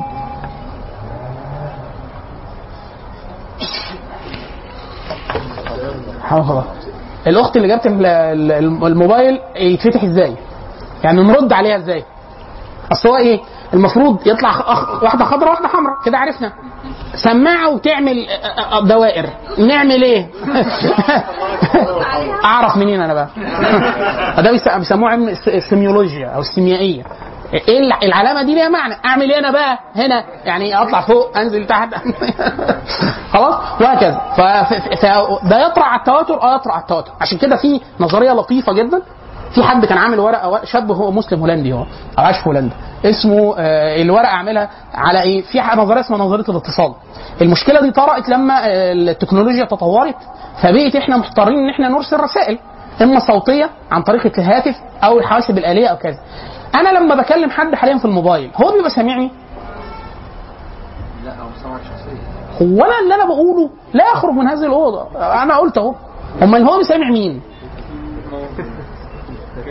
اللي أنا بقوله ده اتحول لإشارات وأتم إعادة بثها بنفس قيم. القيمة القوة أو ال- ال- ال- القدر مع التايم أو الزمن. كل دول لما يتحولوا يحولهم إيه؟ من analog أو تزامني إلى digital رقمي أو مقطع. كده أنت بتسمع. بحسب دقة التقطيع انت بتسمع وضوح الرساله عشان يقول لك ال resolution بتاعها كذا. أو الصوت نقي جدا. أو نقاوه أقل. يعني إيه نقاوه أقل؟ يعني هو مش واحد مش ده الحصري؟ لا هو دي رسالة شبه اللي قالها الحصري بس إحنا تم إعادة توليدها. فنشأت نظرية كاملة اسمها نظرية الاتصال في علوم الحاسب وفي الرياضيات. إزاي نضمن عدم تشوه الرسالة عند إعادة البث؟ علم الاتصال. في واحد طبعا في نماذج كتير جدا نماذج رياضية للاطمئنان. ليه؟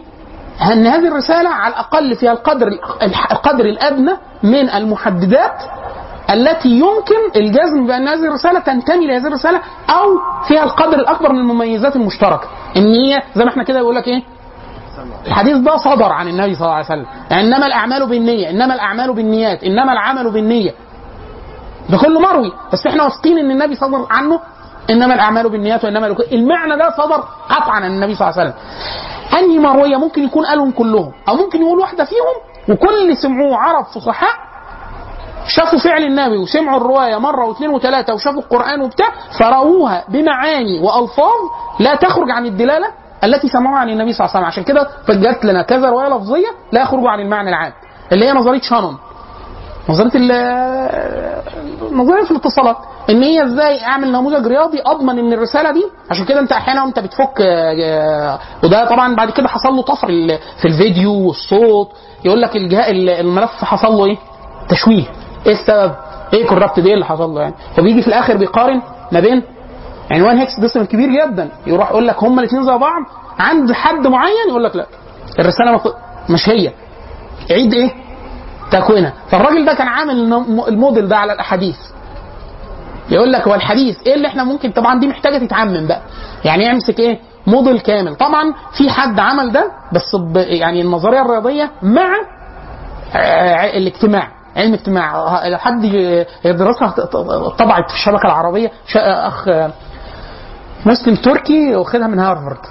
آه، بحث جميل جدا على الأحاديث النبوية. أنا يا عم داخل بعقلية غير مسلم. أنا مش مسلم لك. فهات كل الأدوات بتاعه العلوم الإنسانية وبتاعه الاجتماع وبتاعه تشتت الذاكرة الجمعيه وبتاعه الدوائر الاجتماعية. هل فعلا ممكن دوائر اجتماعية بهذا التداخل المكاني والجغرافي يحفظوا النص بهذه الدقة بهذا التشابه وبتاع؟ دراسة زي كده أصلا باللغة الإنجليزية مترجمة. هتلاقيها في الشبكة العربية. ممكن نرفع على المجموعة اسم الرسالة بدقة واسم المؤلف آه، حاجة فوق الروعة. تطبيق آخر على نظريه هو يطرأ آه يطرأ. بس طبعا علماء الحديث آه، كانوا بيحتاطوا جدا ده بقى بان بشكل الذروه في القرآن. اللي هو إيه؟ النقل الصوتي المتواتر لكل الروايات اللي هي القراءات. آه، مع عدم تداخل الطرق والمرويات حاجة يعني يعني غاية في الدقة. الإيه؟ ده آه في امكانيه ان هو 100% ولا آه. آه طبعا تقنيا آه. تقنيا آه كل تقنية ليها تقنية معاكسه يعني مثلا حاليا لو أنا جبت فيديو آه أنت بتقتلي حد. أنت ممكن تشككي في الفيديو. تقول الفيديو ده مص- مصنوع. فبنجيب مين؟ خبير. الخبير ده بيجي يشوف عدد الكادرات وبيكبره جدا وبتاع. زي الصوت. إحنا أنا اشتغلت مثلا حاجة عملية على الصوت. يعني اللي أنت الكلمة اللي أنت بتقوليها بتتحول لغاية ال- الثانية دي بتتحول آه، 1000 و100000 على حسب بقى دقة ال- التقنية اللي بتشتغلي بيها فاللي هو لو أنت مدخلي همسة زيادة أقل مئات الألاف من المرات هتبان خلاص؟ فطبعا كل تقنية ليها تقنية مضادة. طب والبحث بتاع الشاب الهولندي ده غير التركي صح؟ لا الهولندي ده كان نظرية شانون وعامل نموذج. ممكن أنا برفعه له في Word وحاجه كان عامل post طويل, طويل شوية وبتاع آه إن هي ينفع حد يتوسع جدا في نظرية الاتصال يطبقها على أي نموذج رسالي لأنه بيعتبر هي رساله فعايزين نضمن إزاي مع كل هؤلاء الرواة مع اختلاف الأسانيد إن هو فعلا صدر بهذا المعنى. من الناحية الرياضية البحث الثاني من الناحية الاجتماعية آه، آه، وده مهم لأن آه، كل عصر بيطرح عليه شبهات جديدة عن الشبهات الأولى.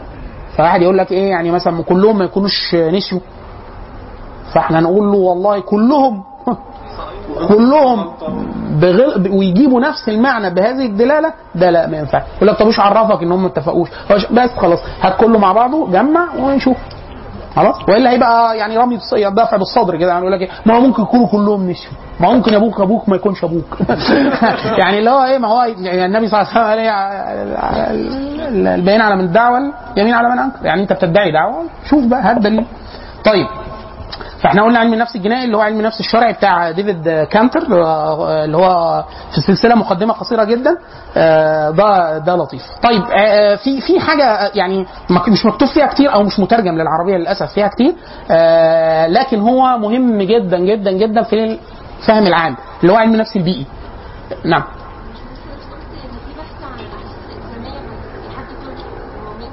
لا ما أنا بقول لك أنا ناسي اسم المؤلف هي طبعه الشبكة العربية مترجم يعني انجليزيه رسالة أظن متناقشة في في هارفارد أظن آه، في علم الحديث. مع تطبيقات بعض من العلوم النظرية الاجتماعية آه، حد حد فكرني أنا هكتب زي المرة اللي فاتت بتاع علم النفس اللغوي هجيب لكم اسم اسم المؤلف. ماشي. آه، علم الحديث.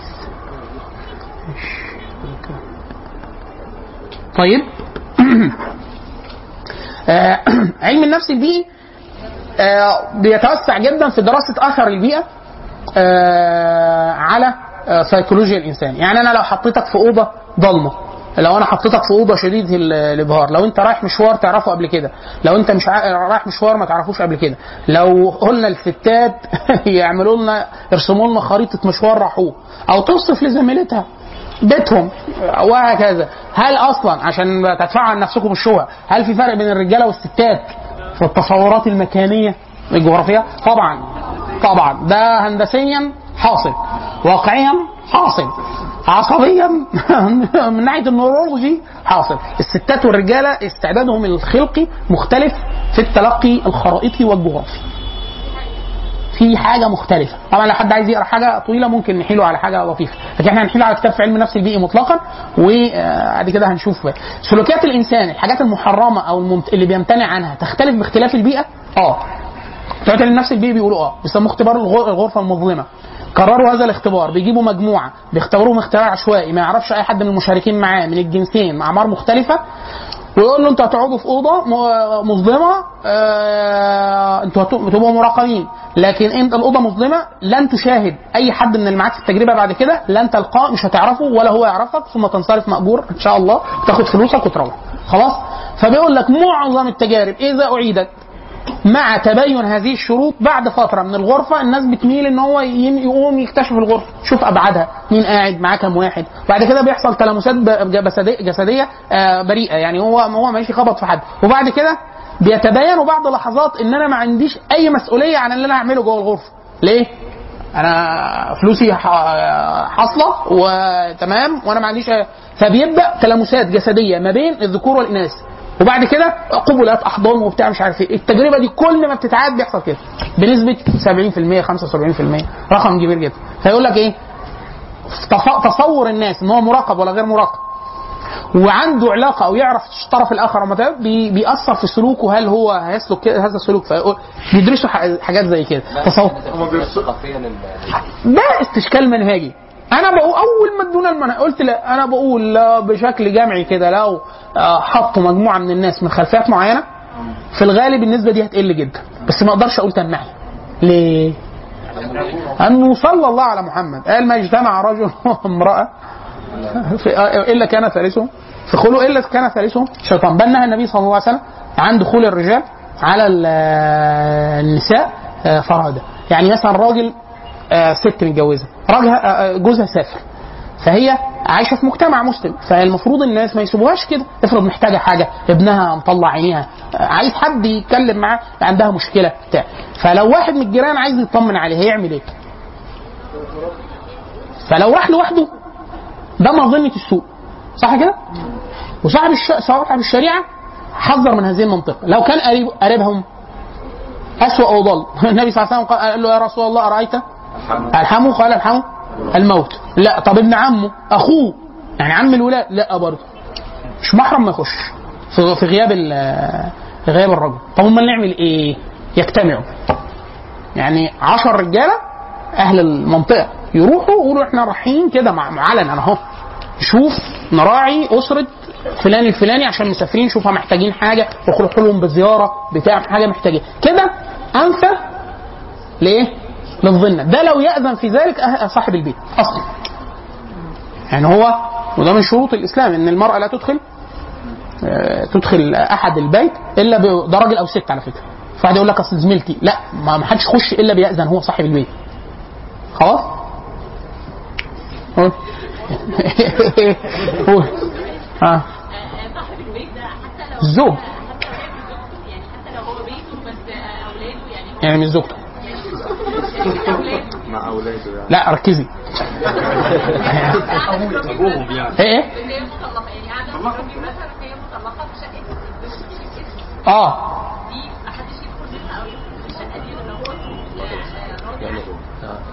لا هو ما هو لا هو هي كده هي كده يعني بتبقى قوامتها يعني مردود لوليها آه يعني دخول الراجل دخول الشقه دي في حاجة في حاجة بغض النظر في آذن ولا ما فيش آذن مش هيحصل. يعني دخول رجل مف- مفرد غير محرم للبيت هو أصلا محرم. يعني لو واحدة مثلا دخلت البيت عنها ال... لا اللي يأذن في ده الولي هو مش وليها دلوقتي. آه يعني هو ممكن بشرط بقى حاجة تانية بشرط حاجة تانية بس دي حاجة أكثر تعقيدا. اللي هو أنا أنا ولي الأولاد. خلاص فأنا مش عايز حد معين يختلطوا بيه حد معين من ناحيه تربويه وإلا مش من باب التحكم. يعني أنا حد أنا سلوكه لا أرتضيه حد هو سلوكه مش مرضي فعلا من الناحيه الشرعيه فأقول ده وهي طليقتي. أقول لا ما حدش يخش على أولادي. ما أولادي. سبحان الله أنا مسؤول مين يسمع الخلطة الخلطة. لكن اللي هي قوامتها القوامة. في جزء كبير جدا ترد لوليها. يعني لو أبوها حي يبقى وليها. لو خالها لو عمها وهكذا. المهم يعني هي مش لأن مش في عصمته فهو مش بيحددش ده. لأنه مش يعني هو بيته عرفا يعني بس هي هي اللي موجودة فيه. لكن إحنا بنتكلم على الفكرة الأساسية. نرجع تاني. علم النفس البيئي فبيمر على كثير من هذه القضايا. في كتاب مفرد يتيم مترجم كويس ومترجم عن الانجليزيه آه، بتاع ماك آه، ماك أندرو. آه، طبعة الكويت. الكويت طبعا بصراحة يعني الدولة ك- كدولة ليها مجهود ضخم جدا في المطبوعات الثقافية وطباعة الكتب وبتاع. هو طبعة الكويت وموجود على الشبكة. كتاب اسمه علم النفس البيئي. لا مش عالم معرفة لا. مطبوعات مطبوعة جام- مطبوع جامعي أو حاجة زي كده. كتاب اسمه علم النفس البيئي بتاع ماك أندرو. طبعة الكويت. يعني أنتوا لو كتبتوا سألتوا ال- الأخ جوجل قلت له علم نفس البيئي ماك اندرو الاقيه عندك يا حاجة؟ هي إن شاء الله يعني. طيب آه نختم بده. علم النفس التربوي؟ لا لسه في عندنا علم النفس الحربي ولا بلاش؟ أنا بقول بلاش. علم النفس التربوي؟ علم آه، من غير تكليف. آه، كوبايتين مية. علم النفس الغذائي؟ لا. ممكن نتكلم عن نفس علم نفس الصحة. هنتكلم عنه. علم النفس التربوي آه، طبعا من اسمه. هو تطبيق على المساحة المدرسية والطفولية والمنهجية يعني أي حاجة متقاطعة ما بين المدرسة وما بين عملية تربوية مع الأطفال آه، داخل معانا علم النفس التربوي. سواء للطفل السوي أو الطفل غير السوي. سواء الأطفال ذو- ذو ذوي الاحتياجات الخاصة أو الأطفال آه، الاسوياء طبعا في كتب كتير جدا في علم النفس التربوي بتبدأ من أول تعريف يعني إيه تع- تعليم يعني إيه تعلم يعني إيه تدريب يعني إيه معرفة يعني إيه آه، في فرق بين التعليم والتعلم والتدريب لأن في ناس بتخلط. يعني في ناس أحيانا لما بتحضر محاضرات زي المحاضرات اللي إحنا بنديها دي فيقول لك يعني أنتوا بتقعدوا طول المحاضرة تتكلموا الناس ما بتعملش حاجة مفيش أنشطة. أيوه اللي أنت بتتكلم عنه ده تدريب قصدك صح؟ أنت عايز تدربهم على حاجة. فإحنا قد يكون ده تدريس. قاعد يقول لك بس حتى لو تدريس في تدريس له طرق مختلفة وهكذا. ولا دي محاضرة؟ ده محاضرة ولا تدريس ولا تعليم؟ ولا إيه بالظبط؟ خلاص؟ علم النفس التربوي؟ بيغطي المساحات دي. طبعا بيتوسع جدا في المساحة اللي جوه المدارس وجوه العملية التربوية المنظمة وبالذات المخاطب بيها المدرسين المحترفين وأركان العملية التعليمية من أول المديرين للمدرسين للموجهين لصانع القرار لوضع المناهج لكل حاجة. من أول مراعاة المادة اللي بيحطها آه تناسب سيكولوجيه كل آه مستوى. طبعا هو متقاطع بشكل كبير مع علم النفس العام وعلم نفس النمو. يعني أنا كل مرحلة نمو معينة ليها قدر معرفي معين فأنا هحط هتعامل معاها بطريقة تربوية معينة. طيب لو حد عايز يقرا- حاجة طبعا علم النفس التربوي هتلاقوا فيه عناوين كتير جدا لأنه مخدوم لأنه مشاع ما بين علم النفس وعلم النفس التربوي. فبتوع التربية بيكتبوا فيه بتوع السيكولوجي بيكتبوا فيه. في واحدة اسمها آه، أنيتا آه، و- وولفولك آه، عاملة كتاب كبير يعتبر مرجع شامل جدا. وإن كان كبير زياده عن اللزوم. يعني أنا بقوله من باب إن هو مرجع ومهم وكبير لكن طبعا دار الفكر بتاعت الأردن مش دار الفكر مصر. آه. ده دار الفكر بتاعت الأردن سريه جدا في المك... في الك- في الكتب التربوية الحقيقة. وعندهم كتاب تاني أصغر بس نوعي. الأولاني اسمه علم النفس التربوي. بتاع واحدة اسمها أنيتا. اسمها الحاجة كده. أنيتا وولفولك. دار الفكر الأردن. آه لا. دار الفكر في دار فكر آه، للأردن ودار فكر بيروت. ودار فكر دمشق ودار فكر في كتير دار فكر. آه، وفي دار فكر العربي في مصر. ف اسمها أنيتا وولفولك آه، دار الفكر الفكر الاردن كتاب كبير يعني بدون مبالغه ممكن يوصل على 1000 صفحة. بس مرجع شامل. لو حد عايز يقرأ ياخد فكرة ويشتري بكرة. آه، في كتاب اسمه أسس علم النفس التربوي مترجم طبعا عن الروسية بتاع واحد اسمه فايجوتسكي فايجوتسكي ده لوحده لو حد ليه اهتمام تربوي يقرأ عن فايجوتسكي لوحده. اسمه فايجوتسكي فايجوتسكي بتاع آه، فكرة النمو المرتقب منطقة النمو المرتقب. إحنا قلنا اتكلمنا عنها قبل كده. صح؟ لا مؤاخذة رجلك. فايجوتسكي نكتب فايجوتسكي مش فاي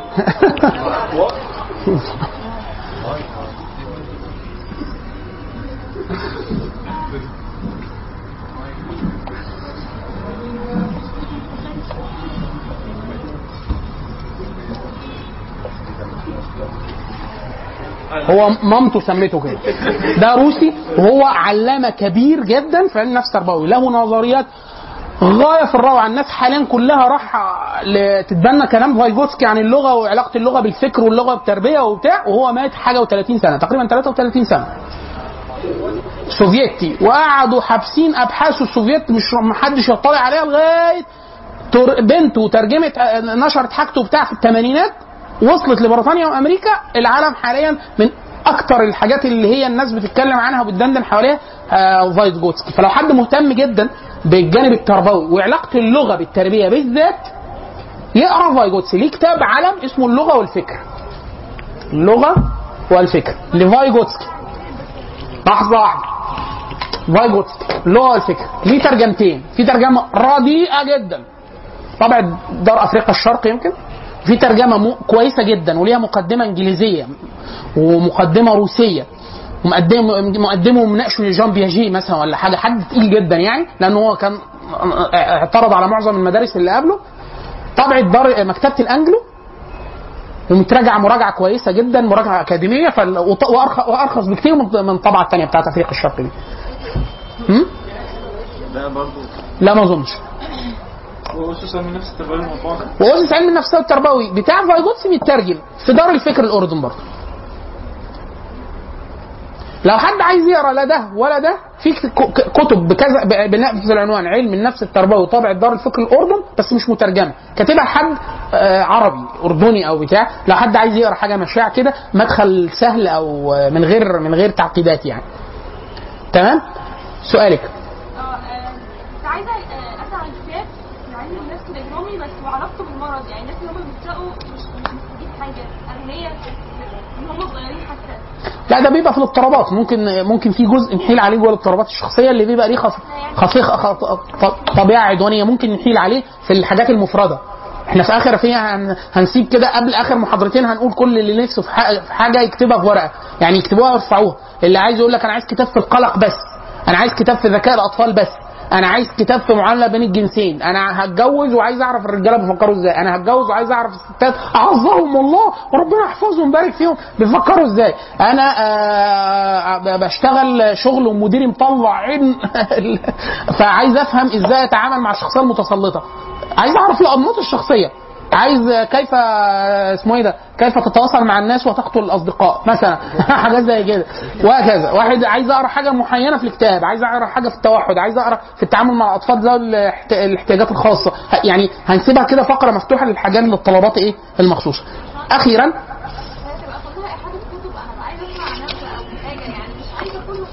على ما هو في التطبيقي في التطبيقي الم... الم...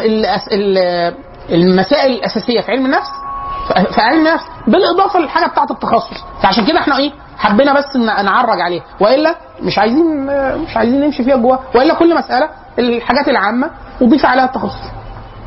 لو أنت عندك حاجة بعينها علم مضايقك فيه يعني ممكن ناخده كمثال. لكن إحنا الهدف من الإحالة على الميادين بتاعة علم النفس معرفة الأقسام معرفة عامة ومعرفة مرجع كمدخل.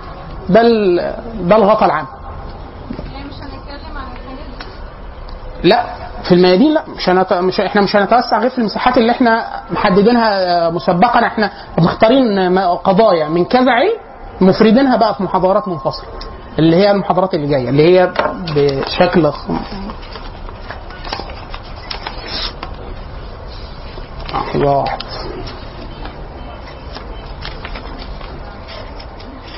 حد عنده توصيف؟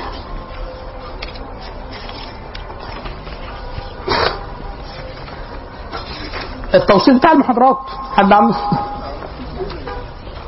ممكن يقول لنا من المحاضرة خمسة وستة في إيه؟ خمسة وستة وسبعة وكده. اللي هي قضايا منتقاه من كل علم من العلوم. لكن إحنا في التعريف في الأصل في العلوم إحنا بس عايزين نقول حاجة بسيطة جدا عن العلم ومرجع أساسي. تمام؟ القضايا دي حضرتك هتتكلم فيها يعني آه في القضايا إحنا هن... القضية بقى هنتوسع فيها. يعني لما نيجي نتكلم على التوحد لازم نتكلم عنه شوية. يعني نتكلم على الخرافات النفسية هنتكلم عنها شوية. وإن كانت المسائل يعني مش كلها في علم واحد.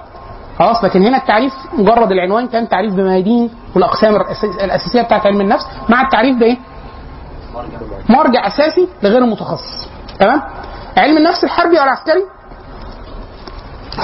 هو متقاطع مع يعني إيه؟ خلي خلينا نقول حاجتين مع بعض علمين مع بعض علم النفس السياسي وعلم النفس العسكري.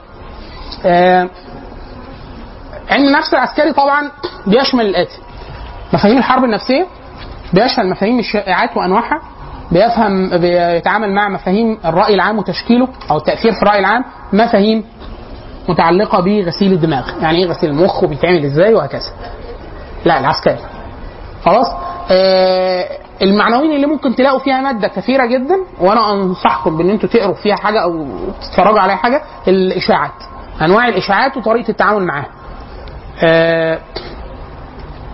في كورس فيديو كامل كانت عاملاه جامعة النجاح أظن أو كذا في قطاع غزة. آه ممكن حد يتفرج عليه. كله عن الشائعات هو سيكولوجيا الإشاعة. واظن ممكن تلاقوه على اليوتيوب. course كامل. إيه؟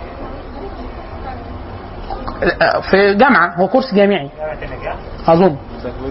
اسمه سيكولو- سيكولوجيا الإشاعة أو سيكولوجيا الشائعات أو سيكولوجيا الشائعة. يعني اس- اسأل اليوتيوب كذا سؤال وشوف هيطلع لك إيه. آه واكتب طبعا في التصنيف. أسهل حاجة في طريقة ال- التصنيف في اليوتيوب إن أنت تقول له في التصنيف قائمة قائمة تشغيل. يعني أنا مش عايز محاضرة أنا عايز كورس. آه، لا مش فاكر مش فاكر صاحب اللي هو مقرر جامعي يعني. آه، نكتفي في آه، نكتفي بهذا القدر ف...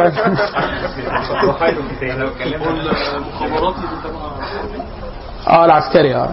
طبعا العسكري والإعلامي السياسي بيتقاطعوا مع بعض. آه سلبا وايجابا يعني أنت لو عايز تأثر في دولة أنت بتحاربها بتستخدم التكنيكس. بتاعت الحرب النفسية وبتاع. إيه؟ علم النفس السياسي فيه كتاب للأسف كتاب صعب بس كتاب يعني طبعا عالم معرفة الكويت اسمه علم النفس السياسي. لو انت عايز تعرف علم النفس السياسي لوحده. أو الكتاب بتاع المرجع الأساسي في علم النفس السياسي. طيب إحنا كده يعني كده تقريبا غطينا معظم ال ال الأقسام الرئيسية في علم النفس والتعامل معاها المرة الجاية إن شاء الله نستهل المحاضرة بالكلام على التأصيل التأصيل الإسلامي للدراسات النفسية. إيه إيه. إيه الاعتراضات اللي عليه؟ مين وجه هذه الاعتراضات؟ هل في صورة من الكتابات للمعترضين للموافقين للملفقين؟ آه هناخد مثالين. لو بنتصور تصور إسلامي لعلم النفس في مساحتين متخصصتين سواء علم النفس التجريبي أو علم النفس الإكلينيكي آه وبعد كده هنضرب شوية قضايا جزئية ما بين علم ما بين التصور الإسلامي للنفس سواء في مفهوم التزكية أو الأعمال القلبية أو علم السلوك أو الأخلاق و آه. آه آه، في الكتاب بتاع التأصيل الإسلامي للدراسات النفسية رسالة دكتوراه لا مش هتقرأ الكتاب كله استنى.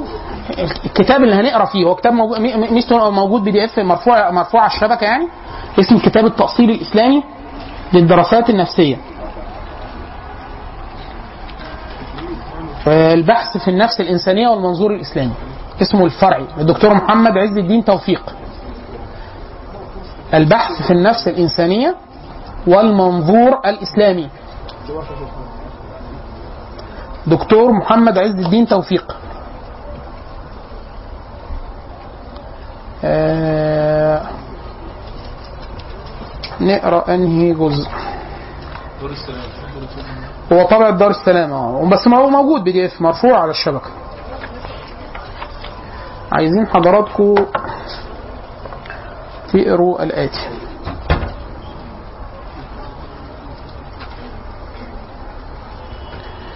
آه، من صفحة 30 ل 44 ماشي؟ آه. آه. من 30 ل 44 ومن صفحة 93 ل 110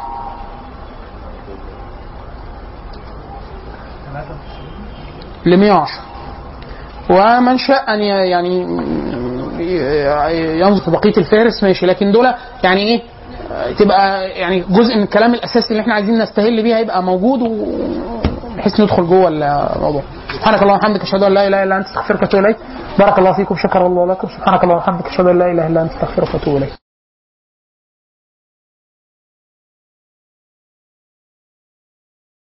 هو